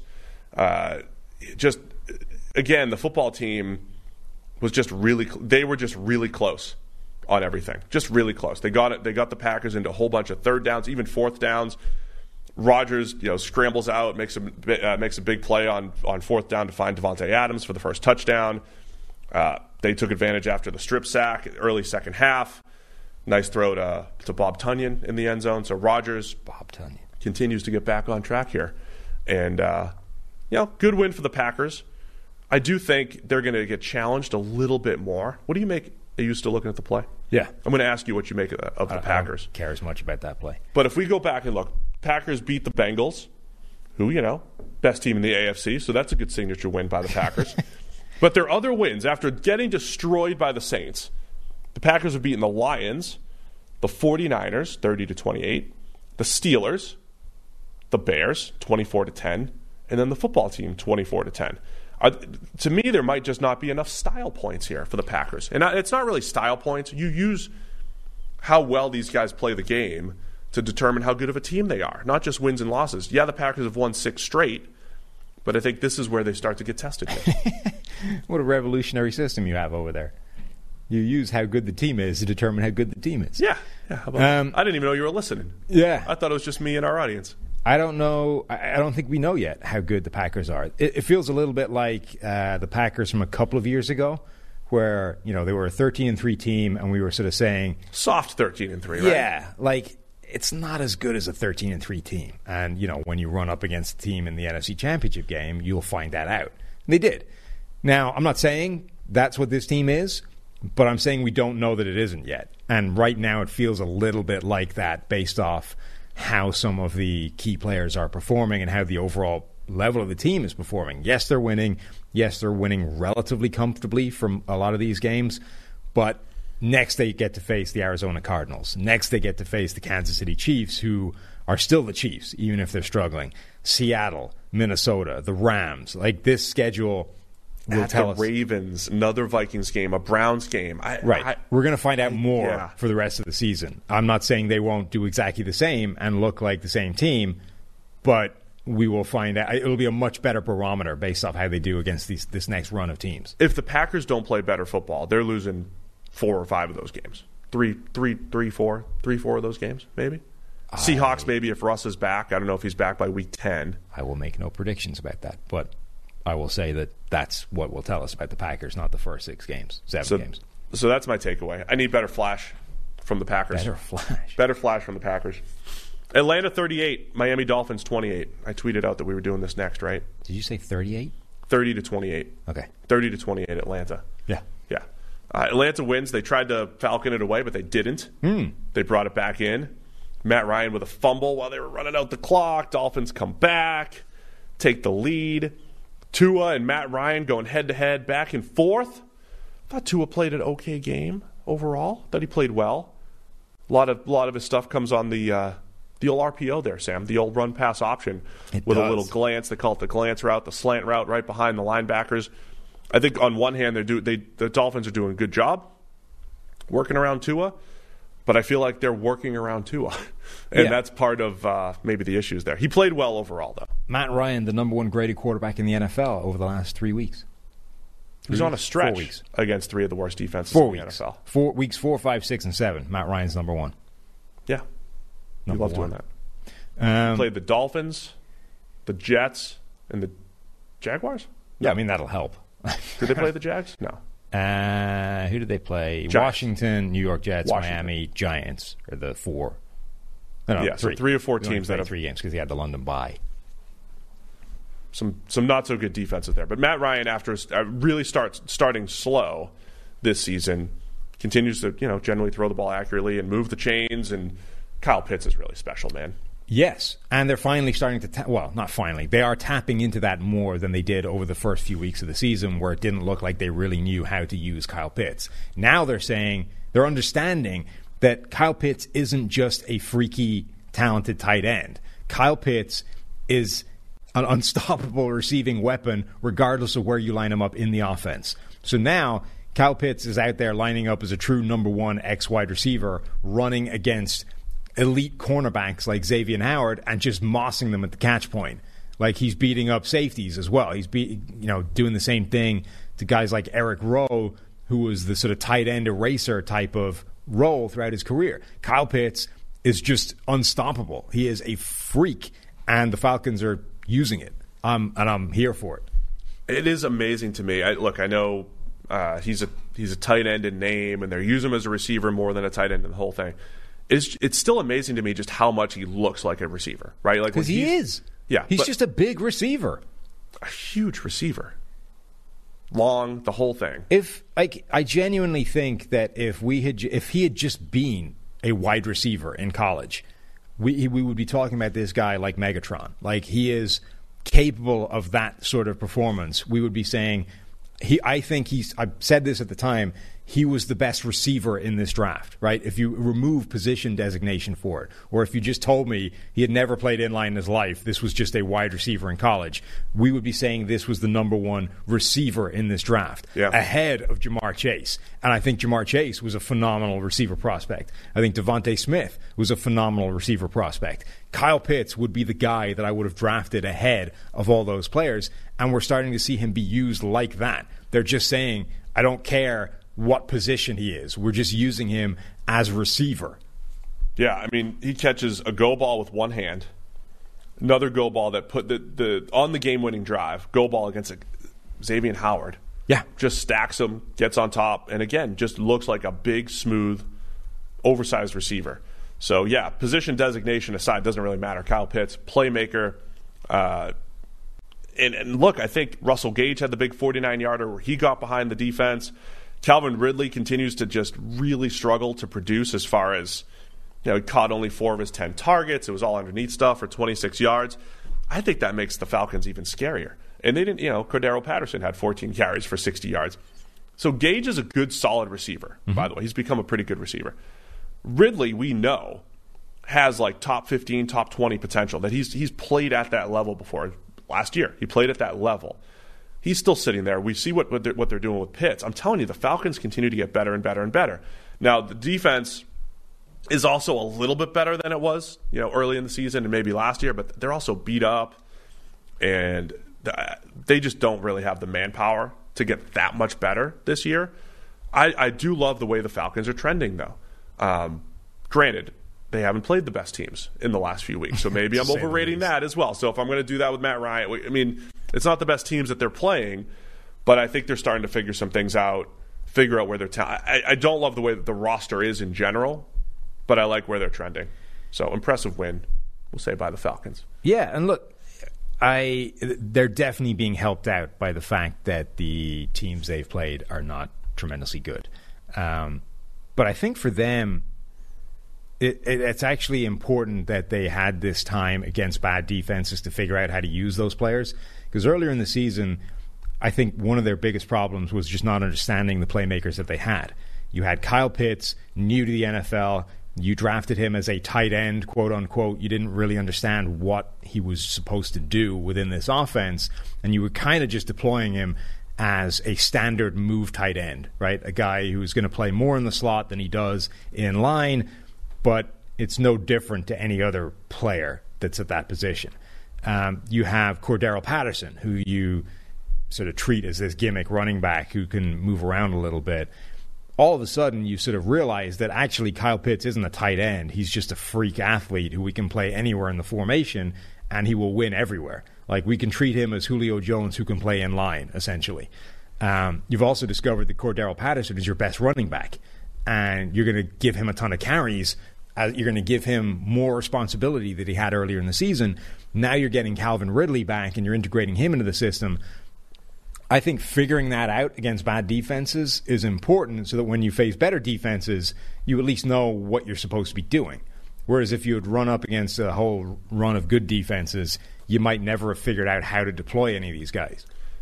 Yeah, I, am excited where the where the potential is there. Uh, so Atlanta again moving in the right direction. I like what you're saying about how they figured it out over these last few weeks. I still expect Ridley to break out at some point.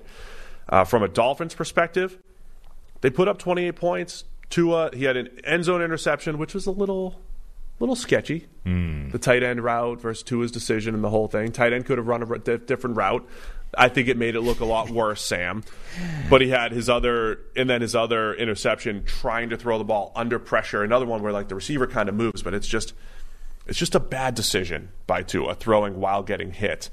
And I think that's part of the problem. If you're talking about the training wheels on Mac Jones, the fact that 9,000 reception, you know, 9,000 of Tua's completions come off of RPOs and screens. That's yeah. It's not exactly 9,000. The dude completed 32 for 40 and the whole thing. But it is it is a safety first passing attack. The, yeah, the problem is they're in a different they're in a different spot to the Patriots because this offense almost has to look like that because of everything else around Tua. In addition to Tua, I would say. But like they're not really in a position to do what the Patriots can of like take the training wheels off, go balance on this bike by yourself.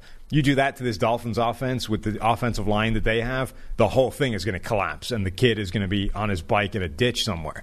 Like Tua, they have to run this RPO system where the offensive line is protected, where Tua gets rid of the ball really quickly, where you rely on all this kind of stuff because that's the only way that it survives. So now you're in this weird spot of okay, it's kind of working, um, but like, what is the ceiling of any of this? Like, where is Tua's ceiling right now? Because right now he's playing reasonable football up until the cataclysmic idiot mistake that he makes every 30 attempts or so, right? Like the one in this game. He's got 80 plus grades over the last two weeks. They're good, but they're they're also like his positives, the ones that you know they're still good throws, they're still good plays, they're open, right? They're open, uh, yeah, coming off of and, this. Oh, all of that. He's averaging 7.1 yards per attempt this season. Um, like he's he's in this right now. He's on that Alex Smith spectrum, except the difference being he puts the ball in harm's way way too too often, yeah. and they're not like it's not. Um, it's not Mahomesian type plays where to try and make a big play, you're you're taking some risks with the ball. It's like things are going south, and you just randomly like run into a blocker and throw the ball at a linebacker. Like you can't cannot ever do that if you're going to be that style of quarterback. So if you're the Dolphins or if you're anybody looking at Tua as a prospective option, if Miami makes a move for Deshaun Watson, you are looking at this player who has shown to who has so far looked to be a relatively limited quarterback who has a tendency to do terribly silly things with the football. And I don't know how attractive that is to anybody. Yeah. Like all the things you were bitching about with Taylor Heinicke, that's what I see when I see Tua play. And I thought his arm was actually okay coming out, but everything he does in the NFL, Tua might be thrown so below labored. the hitting speed too. I mean, his I don't think his I, I didn't like his velocity coming out. Everything he does in the NFL just looks so difficult. Like, Yeah. and also, he is the like least athletic athletic quarterback I can remember seeing in a long time. He gets into the open field, and you think a dude with his speed and quicks and all that kind of thing makes a guy miss and picks up ten yards. Nope. Like throws a move on him and just gets immediately hogtied by the ankles and put down. Like uh, that. So you look at two and you think, oh, his athleticism's a plus. I don't. I don't think it is. So you just got a guy who's got a, a marginal arm who hasn't really shown the ability to push the ball down the field much, Jimmy Garoppolo. and who occasionally makes a cataclysmic mistake. What is that? Jimmy Garoppolo. My Kinda. initial my initial comp. Right. Which It's- is you know spread it around. It- a lot of times it'll look like he's working quick, which he is working quick, working quick. There's two game, there's two decisions a game or sacks that are taken that are like, oh boy, what is that? Yeah. Two to four of those, and um, it's Garoppolo like, which again not you can you can win with, but it takes that 2019 49ers supporting cast, which includes a Shanahan, which includes a Kittle, and a great group of a good offensive line, a good running game, and a good defense. It takes a lot of other things and he's that also need to got be in an injury history that might be Jimmy G like as well. Very Garoppolo like. So I'm just, I mean, if you're Miami, you're in a tough spot. The things that Dan Campbell said about Jared Goff last week, you know, this is a bad situation to be trying to evaluate a quarterback in. On the other hand, right? If you're, it feels similar for Miami. Like this is a rough spot, and because of that, it's really hard to get a good gauge on where Tua is. On the other hand, he's he needs to stop throwing the ball to linebackers. All that said, I think the biggest disappointment in Miami, as far just based off expectations, is what the secondary is doing, what the back seven's doing, just what the pass defense is doing in general. Xavien Howard had a really good game. Byron Jones uh, gave up a little bit, six catches into his coverage. Uh, Jevon Holland got whooped, I think, on that that Gage pass. Behind, just this is the part of the defense that was supposed to be the strength, and it's been rough. Howard played well yesterday, which is fine. He got beat for the one deep ball by Kyle Pitts. He was like glue.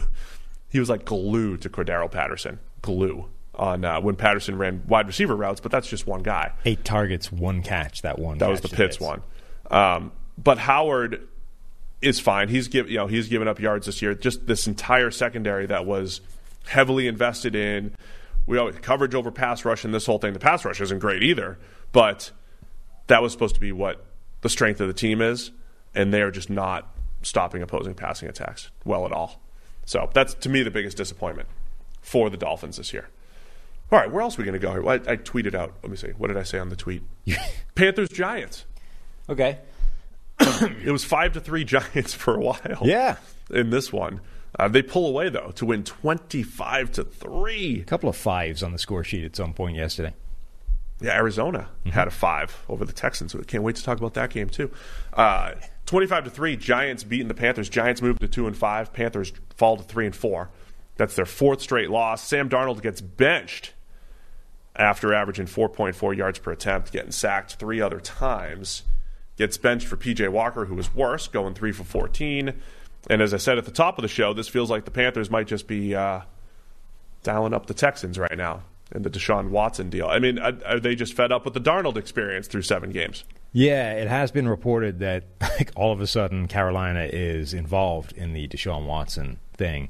Um, the report was something like I think it was from Joe Person, maybe, who said like all along it's been said that the Panthers were not involved in the Deshaun Watson discussions unless something changed, and something changed in this game. Essentially, Darnold was so wretched in this game that they've decided, screw it, there's no answer on this roster. What can we do? Yeah. And the what can we do at this point is Deshaun Watson. And I don't know if this is like a a short or long term move. Like they've been making moves as if they think they're a playoff team. The Stephon Gilmore thing, right? Like they think or thought that they're a playoff team this year. And is this all of a sudden Darnold stinks so much they're like, well, that can't happen. You like called them out on that during Gilmore week. They were three and one that when they made that move, right? I think. I don't Few- remember when it happened. I mean, they had a winning record. Yeah. they, were, they started three and zero. They were either Right. three and one or three and two, I think, at the time. Might have been three and two, I think. And even then, it was like, ah, are they really that good? Are they? Are the Panthers really that good? The defense has been better and all Yeah. that stuff. Darnold was playing well through three weeks. But like, is this is this the is this a move along the same lines of we still think we're a playoff team, but all of a sudden the playoffs are getting further away in the distance, so we need to fix the quarterback With Watson? who just stunk. No, see, Watson is eligible right now. no, no, that's fine. But they're they're not making a Deshaun Watson move to salvage 2021. It's know. because I mean, it's not like it's it's mutually exclusive, right? Like short term is also long term, but Sure, but you, uh, my my feeling on the Panthers regime here is we spend all offseason saying you got to uncover every rock looking for a quarterback and draft Yeah, a million of them. They didn't. They kind of did, though. I, I think you know they they spent last year evaluating Teddy Bridgewater, and they said, okay, we're done. You're on the trading block. We're sending you out. Then they they evaluated Sam Darnold. Now the mistake here with Sam Darnold is picking up his fifth year option because next year they're on the hook for over eighteen million dollars, almost nineteen million dollars for Sam Darnold, mm-hmm. when they didn't necessarily need to pick up that option, and they were hedging that they were going to make him look so good they were going to get him on the cheap. Really, we're going to get him on the cheap for $18 million because he's going to hit the open market and make. but you were then going to need to pay him anyway. Like it's not like Yeah, but What did that maybe if you? he was so good, he'd be making twenty four million. I, I don't know. all don't know. literally all that do, does for you is save you the difference between the fifth year option and the franchise tag. I think that it was a mistake. I think to to pick up the fifth year option on Darnold, but at the same time, it was like, well, if we're gonna evalu- you know we're gonna evaluate him and just let him walk, like uh, we don't, you know, they hedged a lot, or they just got aggressive a lot on Darnold. It's a mistake.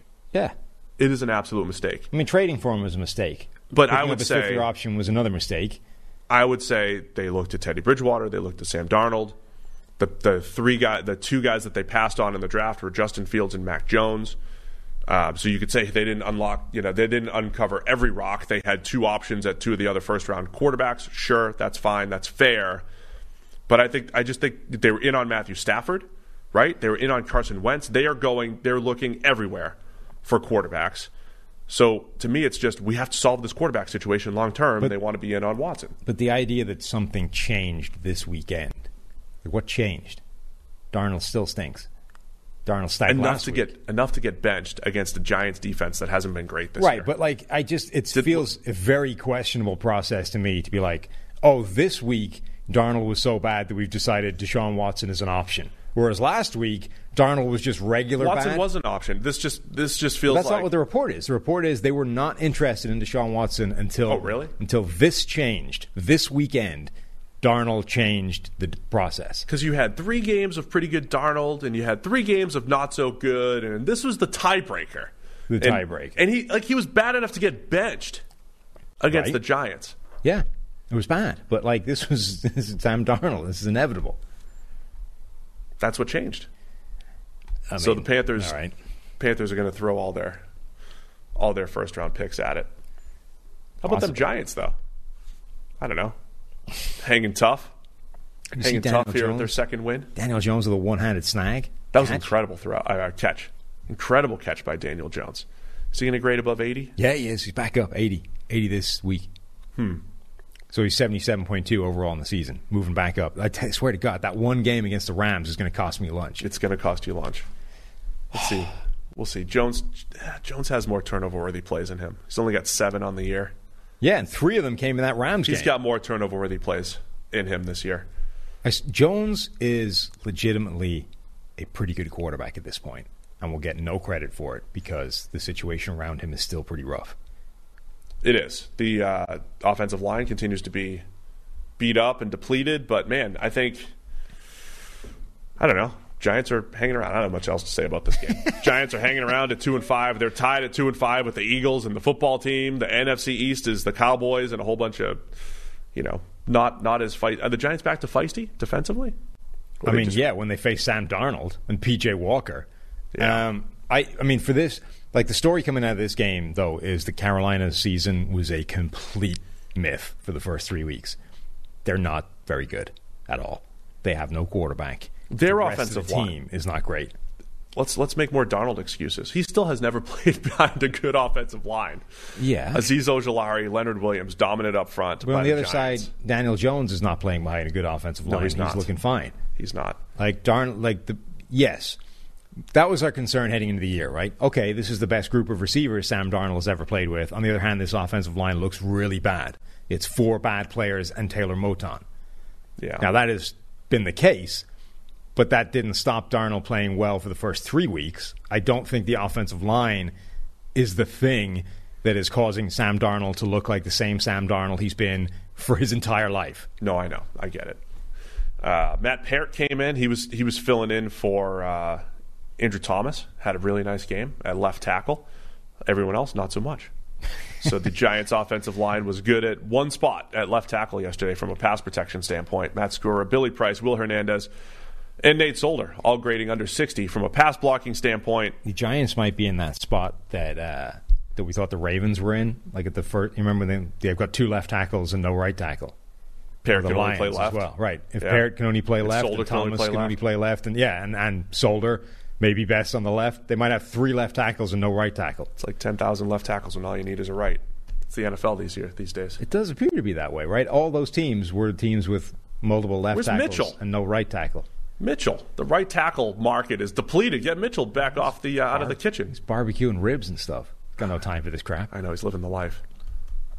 Just There's got to be a team out there somewhere with like multiple right tackles and no left tackle, You would think someone. Just to even it up, right? And then is just a trade waiting to happen. Thanks to everybody who's sitting in the YouTube chat. Love being live with you guys. Don't be afraid to hit that thumbs up button. Help it go viral. I'm trying to get you to go viral. I told everybody that you compared Kyle Pitts to Megatron, Okay. so that'll get people here. Oh yeah, definitely. What other games have we not discussed yet? Let's see. We got that one, that one, that one, this one. Only a few more. Let's go to the four o'clocks here. The other four o'clocks. Vegas, 33. Eagles, 22. Derek Carr didn't miss. He missed three times. 31 of 34 passing against this soft Eagles coverage. But it wasn't just that, dude. Derek Carr continues to make incredible throws down the field. 43 yard back shoulder to Zay Jones. Derek Carr's throwing the ball pretty well, man He is, yeah. Um, dome quarterback now. They get the nice dome in Vegas. Helps helps the pass game. does look like a nice dome. Yeah. I haven't been there, but I've seen it from the outside. Yeah. Um, yeah, like when when the offensive line is not a problem, that offense is really good. Now, I think that's a bigger concern. Like that's true for a lot of teams, but I think it's a bigger concern for the Raiders than it is for a lot of teams. Um, the offensive line held up pretty well in this game, but it hasn't held up well in every game, and those are the issues. I think so. In this game, their offensive line was actually moving people. Like they've had one of the worst run blocking units in the NFL as well. They were just bulldozing the Philadelphia Eagles at times. All of a sudden, they had a run game, which is going to be massively helpful um, to the passing game. They had 120 rushing yards with no plays. They had 119 with uh, the plays that actually counted. Um, I think when you have that platform, that Raider, like Derek Carr is a really good quarterback now, as long as he's not running for his life. And they spread the ball around a ton, right? I mean, they, you know, um, Foster almost said Fabian. Foster Moreau, six catches for 60 yards, right? I mean, he's he's the guy leading the leading the way. They Hell of a touchdown snag. It was sick. He was just it was just good overall. It was a great game. Carr had the early interception, and after that, the Raiders really weren't stopped after the early red zone interception. And that's the other thing. They were in the red zone, right? It's not you don't take out that play. I'm just saying they moved the ball pretty easily against the Eagles here. Um, and then the pass rush, the defense, the whole thing, you know, getting after it against the Eagles. Uh, good all around win for the Raiders. And now I think when you're looking at their season, they lost they lost to the Bears a few weeks back. That was in the middle of the drama and stuff like that. They're two weeks removed from Gruden being fired here. But you have to wonder how much that Bears game at home maybe was affecting their uh, you know focus and the whole thing. That was one of their losses against a Bears team that the more we learn about them, they're they're really not all that good. Yeah, but they do have a defensive line that's capable of causing you real problems, um, particularly if you have a bad offensive line. So the Ra- like Yeah, the Bears fair. are not good, but they do match up pretty well in terms of being able to cause this Raiders offense some problems. Um, and I think there are going to be teams like that. Like the Raiders are a pretty good team and they're a pretty good offense, but when you run up against a defensive line that can just destroy a your the weak links you have on your offensive line you're going to get exposed and you're going to have a tough day at the office. I think the Raiders are going to have a few games like that this season. Um, the other interesting thing from this game was the Raiders' pass rush. So, first decent test that Maxx Crosby has had this season. First good right tackle he's played all year long. He played pretty well. Yeah, he was Um, fine. yeah, like a notable step down from like all pro level. But he had four total pressures. He was uh, in on a hit, a few hurries. He had a couple of wins as well on plays that weren't um, that didn't get to be pressure. He had like the dive over the top at the goal line to stop a QB sneak. Um, he was like pretty good. That I would say, generally speaking, when you have elite pass rush runs up against elite pass blocking, elite pass blocking wins. It shuts down the elite pass rush. So for him to have four pressures and a pretty good game overall against a guy as good as Lane Johnson, I would say is a really good indication that okay, he might not be the best pass rusher in the NFL like he looked for the first six weeks of the season, but he is for real. Like he is going to play at a very high level all season long. And then the other side, Yannick Ngakoue was a monster. Had eight total pressures, was a beast. He had his best game since week one against the Ravens. And yeah, like my concern with Ngakoue in free agency this offseason was he's not that he's not that versatile. He was a little bit lower in our rankings because you don't. He's not one of those guys you move around or anything. But he, when you just throw him at right end and say, "Hey, use your speed, get up the field, play the pass," he's never graded well against the run. Never will change probably. Uh, he's been effective, man. He's been a good complement to the great Maxx Crosby on the other side. So beat the great Jordan Mailata a bunch of times. I know he did. I, that's that's an interesting Still learning one. football. Yeah, yeah, that's an interesting one because as much as Ngakoue is kind of a one-trick pony, it can be a very effective one trick. And if you haven't quite figured out how to stop it, you could have a really rough day at the office. That sort of feels what, what that was for Mailata. I think he has the athleticism and the skills to go to match a guy like uh, Ngakoue, but hadn't yet figured out how it works. You know what I mean? I would imagine if they played again in like six weeks' time, Mailata would play much better against Ngakoue than he did in this game, but he got pretty well wrecked. So yeah, I'm look, I'm impressed. Look, it's it's the Eagles, whatever Raiders. They're a four, five and two team now. Took care of business, right? They're tied for the best record in the AFC, and uh, Carr was Carr was really good. Carr is going to be at the end of this weekend. Probably, I think it's a top three passing grade in the NFL right now, and I do love the way all those weapons are coming together. Zay Jones had that one catch uh, for 43 yards. That was an absolute laser by Carr. But he had he had, he was the league leader in big time throws coming into this. This was a different game where um, this is what the Eagles make you do. They make you kind of throw the ball underneath and spread it around, and the Raiders did that, did it well. And when you go 31 for 34 for 323 and a couple scores, uh, pretty solid game by Carr. Wasn't sacked, just really good clean game from him. Other than that red zone interception. Are you any closer to having any idea what the hell Jalen Hurts is? No, because he doesn't. I feel like so much of his production is in garbage time, and or when the game's out of hand.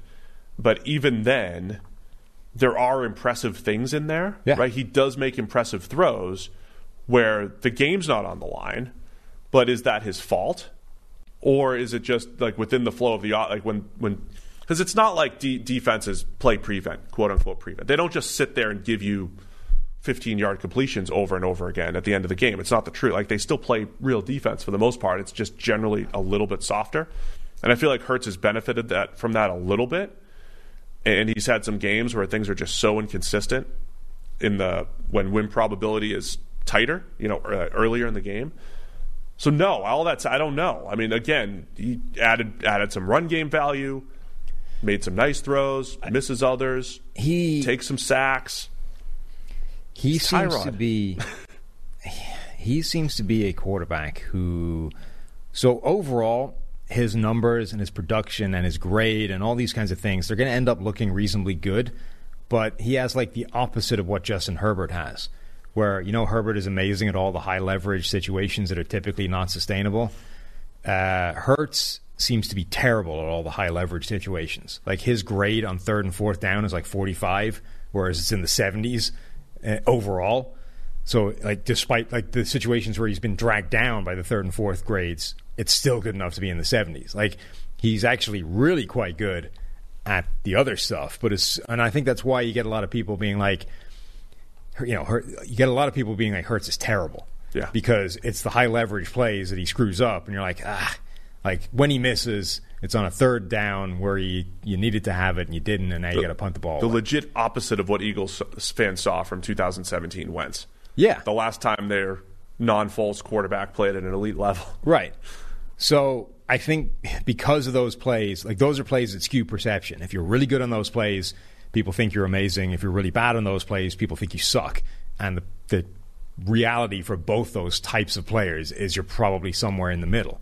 So Hurts's grade on first and second down is actually 81, which is a pretty good place to be.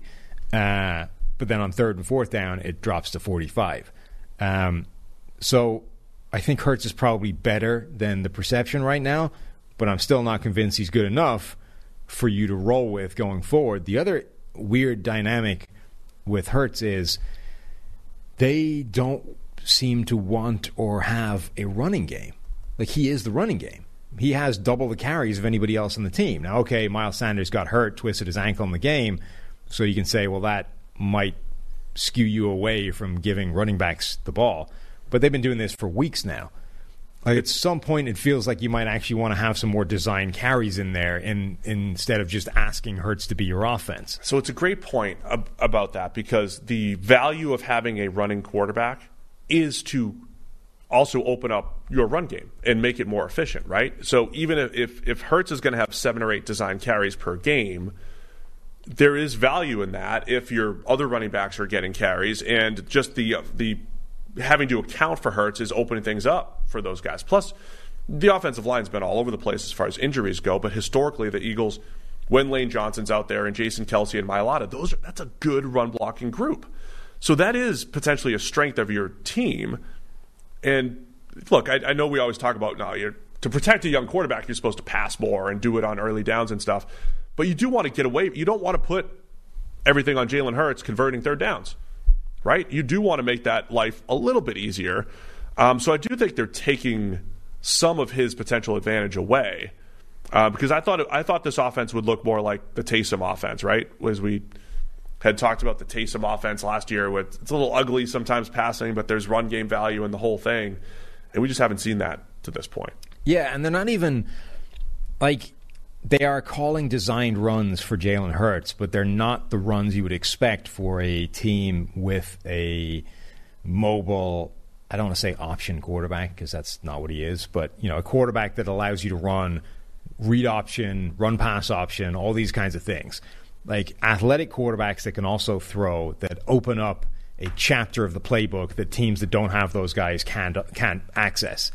Um, so if you have a guy like that, like Lamar Jackson or Jalen Hurts or Josh Allen or any of these types of quarterbacks, you would expect to see a ton of RPOs. You would expect to see a ton of read option mechanics, and you're not. Like none of their run plays um, for their carries for Jalen Hurts were option mechanics, which means nine of them were not.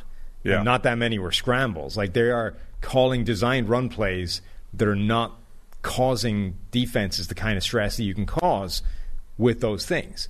So I just I don't quite understand what they're trying to do on offense.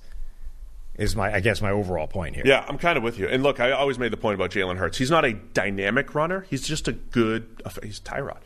Ty, Tyrod's more dynamic runner, I think, than Jalen Hurts. He's just a good straight line. He'll if you leave a straight line to run and he runs fast enough to pick up eight or nine when another guy maybe picks up five. I mean, it just to me that's him as a runner. He's a solid runner, but you can use him as you know in the run game. So I think the Eagles have some work to do, maybe to take a little bit off of Jalen's plate. It, I mean, it feels similar to what we said about Lamar when it's just not enough production coming from other people around him. The interesting thing to me though is so um, you know Darius Butler is on our PFF live show on Sundays writes a column for PFF as well. Has a good podcast. You should check him out. He's on Twitter. Uh, Darius was saying like he's kind of disappointed by Jalen Hurts so far this season because he came into the year with like high expectations, thinking, Yeah. oh, based off last season, you know, Jalen Hurts could really take a step forward and propel this offense somewhere. Um, and he's kind of bummed about how he's been performing so far. And I was saying it's funny, like you know, the way what you think of a movie going into it completely Yes. Uh, d- changes what you think. Right. If you think a movie's going to be good and it's like meh, you you come away thinking it sucked. Whereas if you have zero expectations for the for the thing, and you're like, oh, that was actually pretty good. Like I, that's kind of how I feel with Jalen Hurts. I came into the season with zero expectations that Hurts would show anything in terms of a potential starting career going forward, and I'm therefore like pleasantly surprised by how he's played so far. It's not perfect, but I yeah. I see a way bigger percentage that he can be a viable starting quarterback going forward now than I did seven weeks ago, and First What- contract guy. I'm okay with him on the first contract. but what's really interesting about the Eagles now is that they've amassed all this draft capital and might not have a quarterback to spend it on. Like this mm-hmm. college group of quarterbacks does not look like a home run. And if the Eagles have all these top 10 picks, I don't know that you can throw them on the quarterback. So you're in this world now where seven weeks into the season, Jalen Hurts has not looked incredible, has not looked terrible, and you have this slightly weird offense where I'm not quite sure what it's trying to do. I think you have 10 weeks now to try and craft an offense around Jalen Hurts that makes sense with the possible option of being able to like actually roll with him as a starter next year with an improved supporting cast around him and then figure out quarterback in the future if it doesn't pan out. I think that might be the play. Add add as much talent as possible. Roll with Jalen on the rookie contract. Maybe he continues to. Ex- maybe he exceeds my expectations, your expectations, which again came in a little bit lower. Maybe he continues to improve, um, and then when you do get to you know extension time, you you play the field. Maybe you know you grab Aaron Rodgers for a couple years, or you you know Deshaun Watson or Russ, or you, you keep all of those high end options open. You keep looking in the draft, but I- don't know. Maybe you roll with Hurts here on the uh, the rookie contract. Either way, the Eagles are two and five. Impressive win by the Raiders at five and two. Nice job by Derek Carr. Got to give that Derek Carr credit, man. He's having a really nice season. All right, couple more games to discuss. This will be quick. Couple beatdowns here. Arizona Cardinals thirty-one to five over the Houston Texans. And the uh, can we roll these in together? The Bucs. Now we'll talk Bucs separately. Thirty-one to five. Arizona wins against the Houston Texans. It was uh, five to two at five to three at one point. Whatever it was. I don't know. It was close at one point. Then Arizona pulled away, including a Zach Ertz forty-seven-yard touchdown. So the middle of the field, there was a Zach. There was an interception thrown to Zach Ertz. There was also the long touchdown. But again, I'm impressed. Uh, Kyler Murray's intermediate passing, middle of the field passing, just a huge turn of events for this Arizona offense this year. This game felt like such a grind for Arizona. Like it felt the whole way through that this was like a close, hard fought game that was just such a brutal, um, like labored effort by Arizona, and then ultimately they end up like completely out of sight, and it wasn't even close. Um, like Kyler Murray took some hits in this game that he really shouldn't have taken. Obviously, he was kind of at fault for the safety where he was doing some crazy things in the end zone, didn't get out. Yeah. Um, but there were a bunch of plays where he was trying to do that kind of run around behind the line of scrimmage thing and make magic happen. And the Texans did a really good job of just penning him in and eventually nailing him. And he took a couple of shots that you thought at one point might put him out of the game, didn't. But I don't know. I'm, I'm it's very difficult to know what to do with a game where you think the Texans actually made a really good fist of like stopping Arizona, and yet it ends up being you know a massive blowout. Um, other than to say that like it's another game where Arizona absolutely answered what the questions that were asked of them. Like They did. all the way through the season, that's been the story for Arizona. People keep questioning them, and they keep coming up with answers and looking as good as ever. This was a different type of game, but it was questions thrown their way in terms of it's physical, it's not being easy. You're in this sort of tough, awkward situation, and ultimately you just keep on hammering away and end up pulling away comfortably. I think it's another game too that just shows the different. It's the different ways Arizona can win offensively. Um, yeah, nice job by their defense and the whole thing. Davis Mills. Yeah, the Texans' offense is overmatched. Texans' defense is really overmatched too. But um, when you can run the ball, uh, you know Chase Edmonds and James Conner both had over 60 yards through, uh, on the ground. DeAndre Hopkins got open for what should have been a, another touchdown. Kyler overthrew him, but you got Nuke who can create those big plays. Zach Ertz randomly comes in and creates the big play. AJ Green led the you know tied with Ertz for the most yards. They're they're all getting open and they're all creating plays.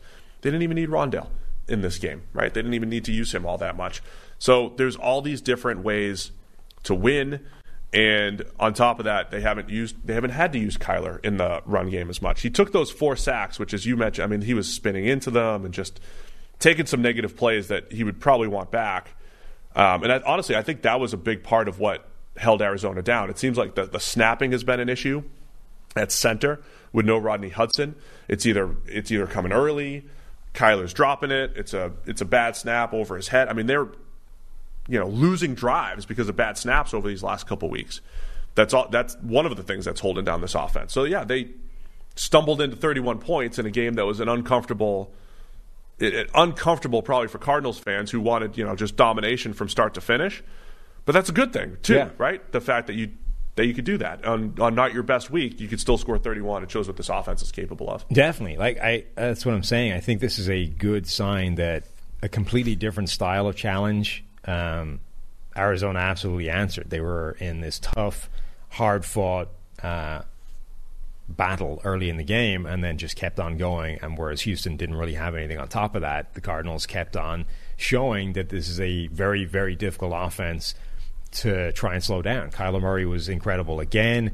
He was really good under pressure, but he was barely under pressure. The Texans weren't able to get much heat on him at all. And he was really good when he wasn't pressured. So Kyler Murray is absolutely, I think, in the MVP conversation through seven weeks. He looks fantastic. And a big part of that is the Cardinals have now surrounded him with enough receiving weapons that how do you stop this? Kyler Murray now becomes is he the next linear growth quarterback in the along the along the Josh Allen lines? We have literally seen Kyler Murray get better every year. Um, he's one of the highest graded passers on that. I keep mentioning the 10 to 19 yard range, the intermediate range, just because it was such a weakness for him through two years. It was like short game, deep game, everything in between was not great. Now, now it's good. We're seeing specific improvement in a specific area that they needed to, and it is one of the most difficult offenses to defend in Arizona right now. So I'm with you. MVP conversation, absolutely, for Kyler Murray. Uh, Bucs 38, Bears 3. Feels a little closer than it actually was, to be honest. Yeah. Bucs probably could have scored 60 with all those short fields. Uh, Justin Fields sacked four times, three strip sacks, and three interceptions in there. Um, so the Bucs absolutely dominated this game. The Bucs offense started their drives in Chicago territory like five times, whatever it was. Uh, Tom Brady throws touchdown number 600. A couple more after that. Mike Evans gives the ball away. Not smart. Dude, that fan, like, gave it away to some fan, and then everybody realized that actually that was the 600th touchdown ball. Somebody needs to go get that back. Yeah. So, what was it? It was reported what the guy got. He got like a thousand dollars or something in gift in like gift jerseys. shop vouchers, Yeah. right? So it's not even like it cost them anything. Um, A couple jerseys, I think. yeah, a couple of like sign and a, and a replacement match ball. no, no, no. You see, we're gonna we're gonna take the one that's worth something and give you this crappy one Here's that's worth one. nothing Yeah. instead. Oh yeah, yeah, sure. Um, some guy was like on Twitter saying that ball is worth like five hundred thousand dollars. Like that guy gave away a fortune. Well, you, who gets the ball? Is it going to the Hall of Fame? Does Tom Brady just want Brady's it? gonna keep it. I mean, either way, it's for the trophy yeah, I- cabinet. I, I think it's worth half a million, right? That's what, apparently like on the memorabilia marketplace. That's like the starting. That's what it's worth to begin with. Romo and Nantz, I think they were saying it took the entire commercial break to negotiate. So the guy worked hard to get his thousand dollars and a couple not jerseys. Not hard enough. No, not I hard enough. I'm just saying, when the guy comes over and is like, uh, "That ball, can we have it back?" and he, so you know, he hands the ball back. I would be handing my cell phone number to him to start the negotiations after the game. Like, no, no, no, no. This, this is mine now. You make me offers. Talk to my lawyer. Right. Talk to my representative. I'm going to need an offer that starts pretty high and a replacement ball and a thousand dollars worth of gift Yeah, shop I would have found security said, Not going to cover it. "This has been a fun game. It's fourteen nothing. I'm leaving. Right. I'm going home, protecting my my my five hundred thousand. In this jacket is He's, a, he's a- holding a nice suburban house Uh-huh. in his hands, pretty much. and he gave it away for a jersey. And I Anyway. hope they take care of him a little bit more than that. Yes. Anyway, I mean, look, it's better than nothing, right? I'm just saying it's not five hundred thousand dollars, which you might have made on the football. from a Bucs, we'll talk Bucs really quick. Uh, they moved to six and one. Brady missed a bunch of throws. wasn't his wasn't his cleanest game. A couple nice ones down the field. Whatever. Uh, they could have scored a bunch of touchdowns. They left they left some plays on the table. They are running the ball much better. This in was like- weeks adds more more weapon uh, more weaponry here to the offense. This was like the worst game of Brady's season, and he still had four touchdowns, five big time throws, um, and won the game, you know, by 35 points. Yeah, he missed missed some open ones. They had no Gronk. They had no Antonio Brown. Didn't seem to matter, right? They also had no cornerbacks. They also had no cornerbacks. They uh, they're still without like most of their starters. Obviously, Richard Sherman gets injured a week and a half or whatever after they signed him. Um, Dee Delaney has been starting. Dee Delaney gets injured. They were pick. down to like nobody, and the Chicago Bears couldn't complete a pass. This was the game. This was pretty close to the Cleveland game in terms of this offense is just not. It can't work. It's dead. It's it's toast. Um, and it wasn't even all the blitz. Like heading into the game, this was one of those games where Justin Fields was the second worst graded quarterback in the NFL against the blitz. The only one worse was Davis Mills, and the Bucs are the most blitz happy team in the NFL. This sort of had death by blitz written all over it. Um, and while Justin Fields certainly didn't play well and didn't play well against the blitz, they didn't actually blitz him that much. Um, it was like a third of his dropbacks were blitzes. What do we got? 18 dropbacks out of however many he had in total. 43. So, okay, near, a bit more than a third, a little less than 40%. Have you got the percentages? You're good at that kind of stuff. What was head. it again? 18 out of 43.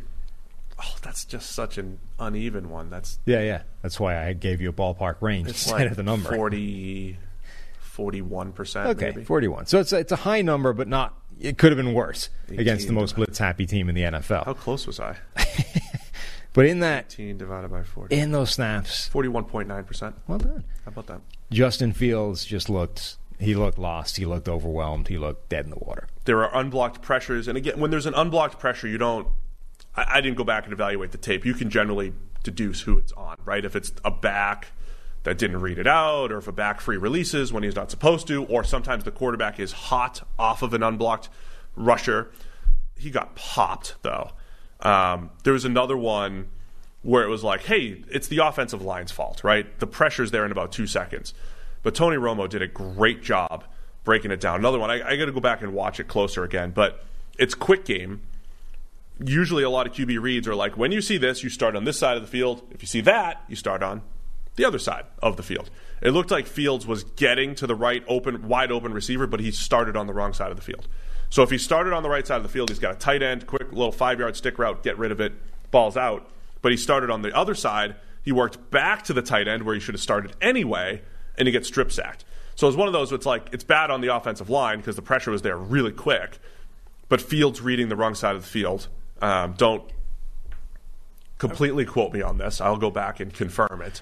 But if he's reading the right side of the field, the ball's out. So that's where we, we the, the analytics community said, always likes to say sacks are a QB stat, which the analytics community also likes to just make blanket statements that are broad that make it sound like that's true 100% of the time where it's not. Um, what it actually means, what the analytics community means, is that sacks are more on the quarterback over time than they are on the offensive line. It doesn't mean that the offensive line isn't to blame for some or whatever. Um, but this has been a concern for Fields, taking hits, sacks, four yesterday, three strip sacks. Uh, he he just he does look overwhelmed, and this is this is a Bucs defense. It's a it's one of the best teams in the NFC, Super Bowl champion, and all It's that a- stuff. They've also been carved up Yeah. much of the season and depleted, as you said. It's a great defensive front, but the secondary's been carved up a lot, th- th- other than the last two weeks, um, and beat up by injury. And the Bears' offense had zero chance in this one. It did. Um, Fields' process is just not good at the moment. Like there's a the play where he gets fum or strip sacked by was it JPP, clubs it out from behind, and if you're just sort of looking at the point where where the fumble occurs, you're like, ah, there's nothing Fields could do. Like he his right tackle gets whooped, he's in the throwing motion, he had no shot. But if you sort of look at how that play broke down, he's reading one side of the field first, the side the blitz is coming from, then doesn't like what he sees there, turns to the other completely the other side of the field. Like normally your progression kind of takes you left, middle, right, you know, slowly across the Yeah. field. Not like we're reading one side over here, now we're flipping like 180 degrees to the other side of the field. Does that, then sees his right tackle is in trouble, tries to go all the way back again, and get strip sacked. It's like what what how did you imagine like just talk me through what you thought was going to happen here. You know when they you get this a lot where a coach and a player sort of sit down. What did you see here? You know what, what was going through your. I, I want to understand what your thought process was. I would love to hear him talk out this play and be like, how explain to me what you thought was going to happen here once you turned away from the side you saw the immediate pressure coming to back to the side you'd already bailed on and tried to throw the ball like how come on this is not The this is internal not workable clock's just here not great. He showed like there are other times where it's boom, boom, boom, gets rid of it quick. There's just too many plays where the internal clock's just not great. Uh, Joe Flacco had a lot of that throughout his career. I thought Joe Flacco was oblivious in the pocket, but he Yes. also just worked slowly when it came to progressions and all that stuff. Right? The concern here, though, is this whole season has always been about what is best for Justin Fields and his development as a future starting quarterback for the Chicago Bears, which everybody assumes he is. This was a game that definitely didn't help No. at all. And late in the game, they're getting pounded. Justin Fields is getting buried. And I was like, why is he still in the game? And there are people like, oh, he needs the reps. He does not need those reps. don't like, think so either. Those reps were not helping anybody.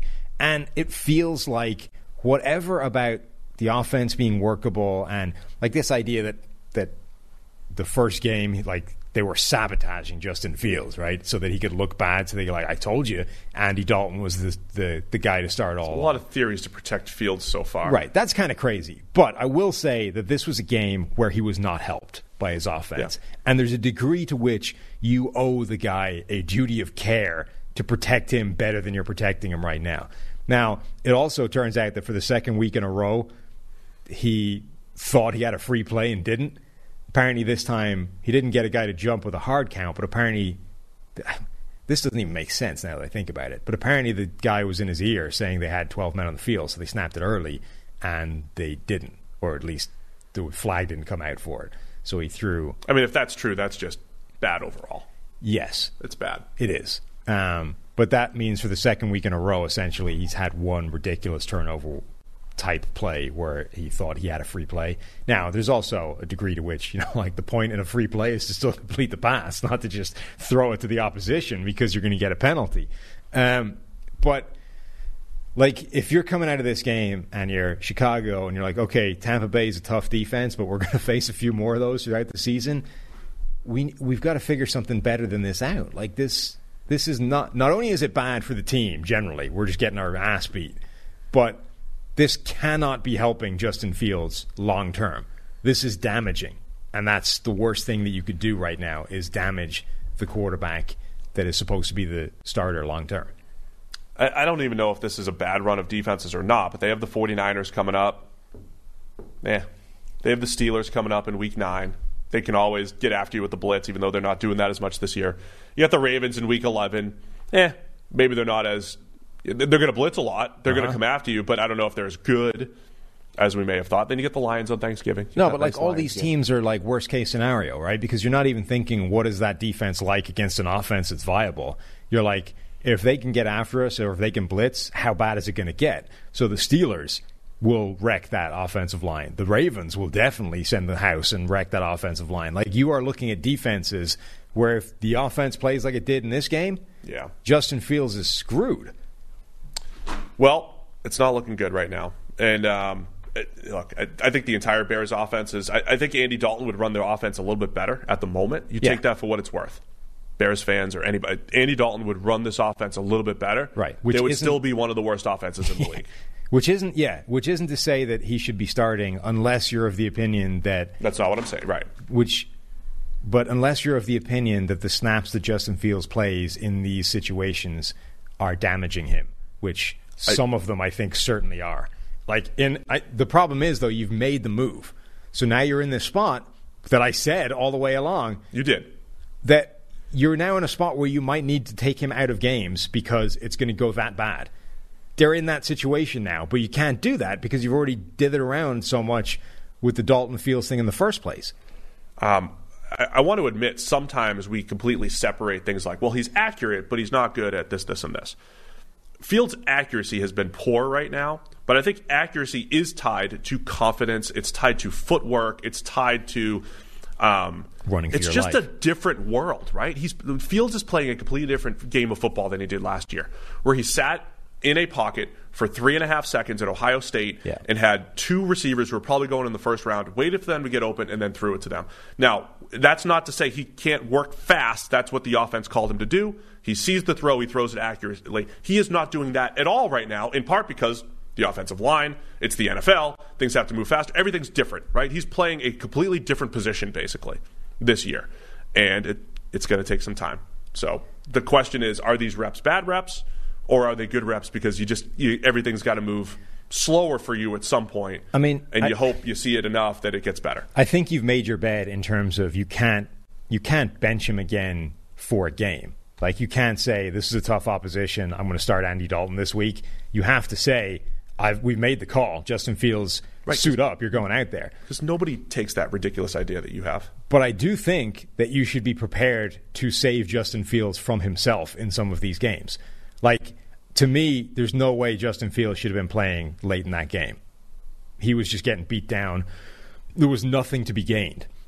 Like, I, I do not think that the reps he got late in that game were in any way beneficial. And if you have to, like, activate Nick Foles so you're not putting in Andy Dalton to create the controversy, do that. Do whatever it takes and be prepared to, like, throw Nick Foles out there to get himself killed in the fourth quarter. But How is Nick Foles some sort of like way worse than Andy Dalton? I'm not saying he is. I'm just saying if you put in Andy Dalton, the, the problem with whole, this whole situation is you've now created this like this drama that Yeah. if you put Andy Dalton back out there ever, it's like, uh oh, look what he's doing with it. Just at least if you have Foles there, you can say we just wanted to protect Justin. You know, there's Yeah. no there's no QB controversy. He's still QB one. We just threw out Nick Foles because we don't care if he gets battered late in the game. He's our QB three. You know, that's how it is. I, I whatever you need to do, just have some figure something out so that you can pull Justin Fields from the end of the game and not have him die. I, I honestly don't know that Matt Nagy has been bad as a. I, I don't think he's been bad as a Bears head coach. I'm just wondering at this point if they just want to change everything at the end of the year. I mean, yeah. So, so we'll see. We'll see what happens. Uh, so Bucs win 38 to three. We got one more game Sunday night football. Still have a game? Yeah, yeah. It was the the Colts and Niners. This could be quick too because the river was raining. The, They the river rain. atmospheric river. was The raining. atmospheric river torched this game. Atmospheric river won. It's it's This fascinating game. to How me many that fumbles were in those were in this game? you as a nation um, seem to have created all these new weather descriptions. Like in Ireland, and let's face it, we know a thing or two about rain. Yeah, you do. All you need to know is is it lashing or not? Is it is it you know it's raining? Okay, but how bad? Right? Lashing rain. Lashing rain. Oh. I don't need to know if there's an atmospheric rev- river that's like funneling water over. Like it's it's raining. Okay, how bad is it raining? The in this game? meteorologists need something to do. In this game, the answer was it was raining very badly. Cats It- and dogs, It was lashing rain. Lashing rain. Lashing rain. Cats and dogs. Pissing rain. Whatever you want to term it. That's what it was doing in this game. There were only seven fumbles. It felt like a hundred. seven official fumbles in this football game. Bunch of drops, dropped interceptions. Carson Wentz is he's got all the interception records, the lack of interception records. I love that they had to take one away from him in this game for that record to still exist. It's like Carson Wentz was the uh, had the longest run of any quarterback in the NFL between throwing interceptions, and then he threw an interception. And they're like, oh, okay, that record's gone. I Um, mentioned this to you before. And There then was- later in the game, it's like, by the way, we've taken the interception away from him. It's now a fumble, so the record stands again. it's brilliant. And NBC had no problem putting the graphic. Oh, he hasn't thrown an interception in 170. he just hit the Niners in the hands like eight times in this game. midway through the game, I tweeted that like uh, you know Carson Wentz had the best grade of his career, has a highest PFF grade since that 2017 season. The Frank Reich reclamation project's been going pretty well. I think genuinely the very next play. He hit a defender in the hands with the ball, No. and then had like five turnover-worthy plays in about four and a half minutes of game time. You're like, this is insane. Now, I, I it, the weather was the factor there, right? Sure, yes. So all all I'm joking about, I'm not blaming Wentz. I mean, he didn't grade well because he did fumble and whatever. That that weather got bad enough where I genuinely think you could have constructed an argument to say you were better off not having the ball than having the ball. Like, Punt it. yes, it like if if that you long snap and catch by my punter though. that's the thing. If you could have guaranteed me a safe long snap and punter handle, I would have said punt the ball away at first down and play defense for like a good portion of that game. Yeah, it was it was bad. The conditions absolutely affected things. Both quarterbacks, uh, passes all over the place, drops like crazy. Uh, it was just tough to do anything. So, you know, credit the Colts for just coming out on top. I think both teams tried to run the ball. They created some big plays on the ground. Jonathan Taylor had another nice game. It's it's not always easy to see, but now Michael Pittman. I mean, it's easy to see this: four catches for 105, including a 57-yarder early in the game, and then the, the touchdown late. Michael Pittman becoming a legitimate playmaker for the Colts. And my all offseason, I was kind of railing against the Colts. Not enough playmakers, not enough playmakers. I tried to throw the hedge in there unless Michael Pittman takes a big step forward or whoever. Pittman's starting to do that, which is nice.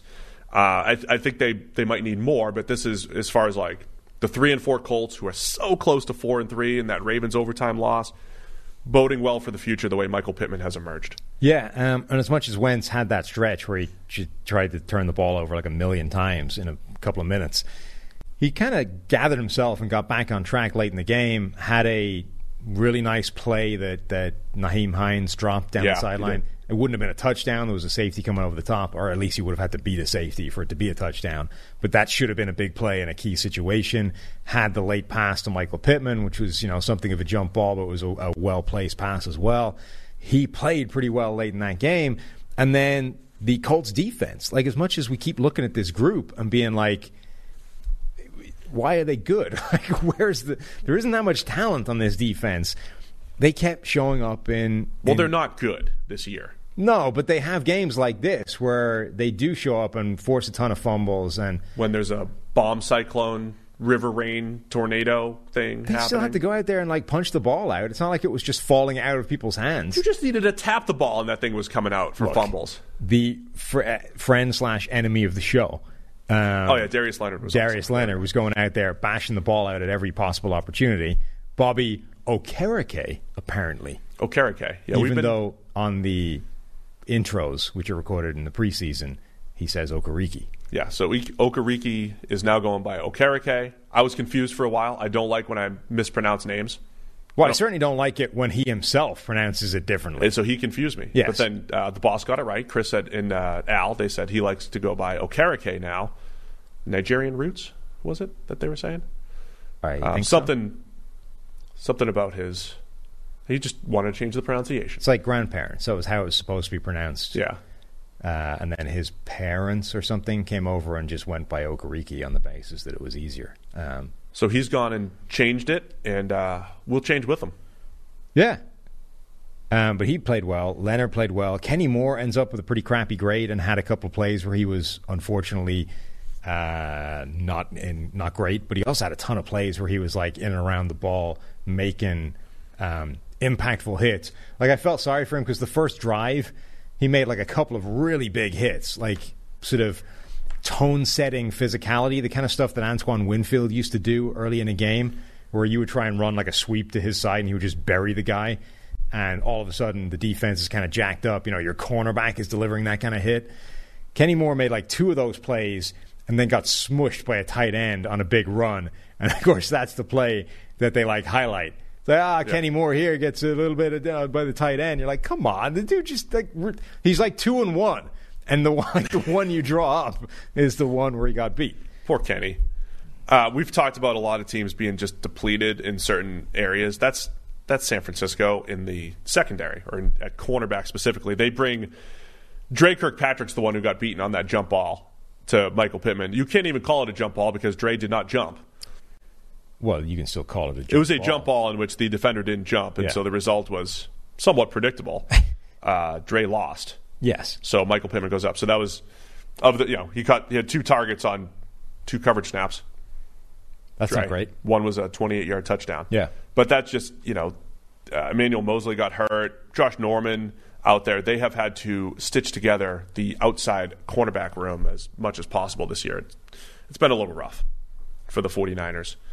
Uh, the Jimmy Garoppolo narrative is not uh, is not strong right now. He's having a he's having a difficult season, and this didn't help at all. I, I mean, the last interception just straight slipped right out of his hand. It was horrible. Yeah. Um, they played in this rain last year too. I think uh, Washington was it? This year or two years ago, they, the Niners have played in some crazy rain games, mostly on the road.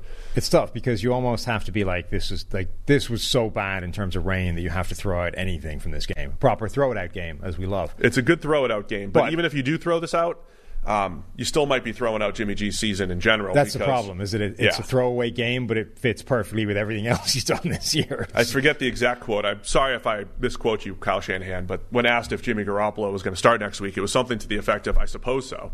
Um, so uh, endorsement.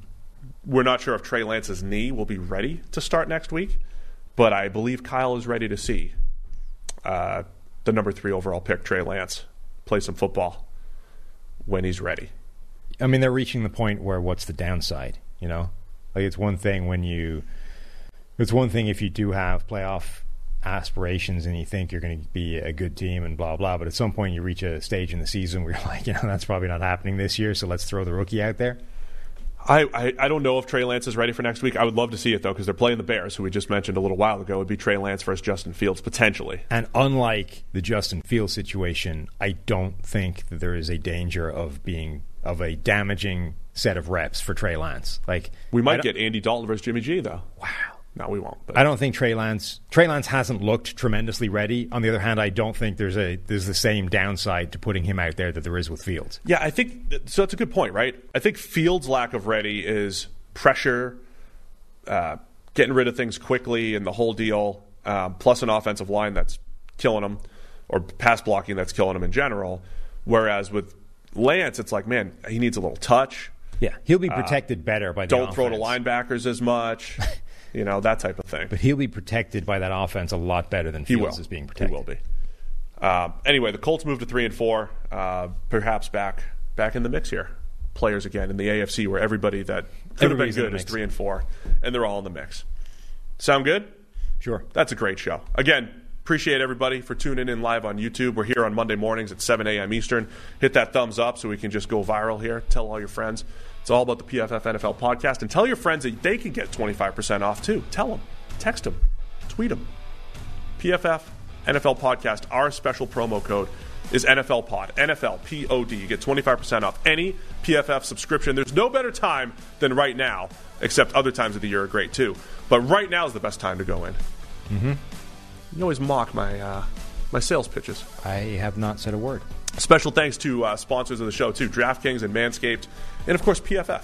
NFL Pod, 25% off. Use that promo code. All right, guys, we'll be back on Wednesday breaking down maybe Monday Night Football and uh, the other big stories around the NFL. See you Wednesday.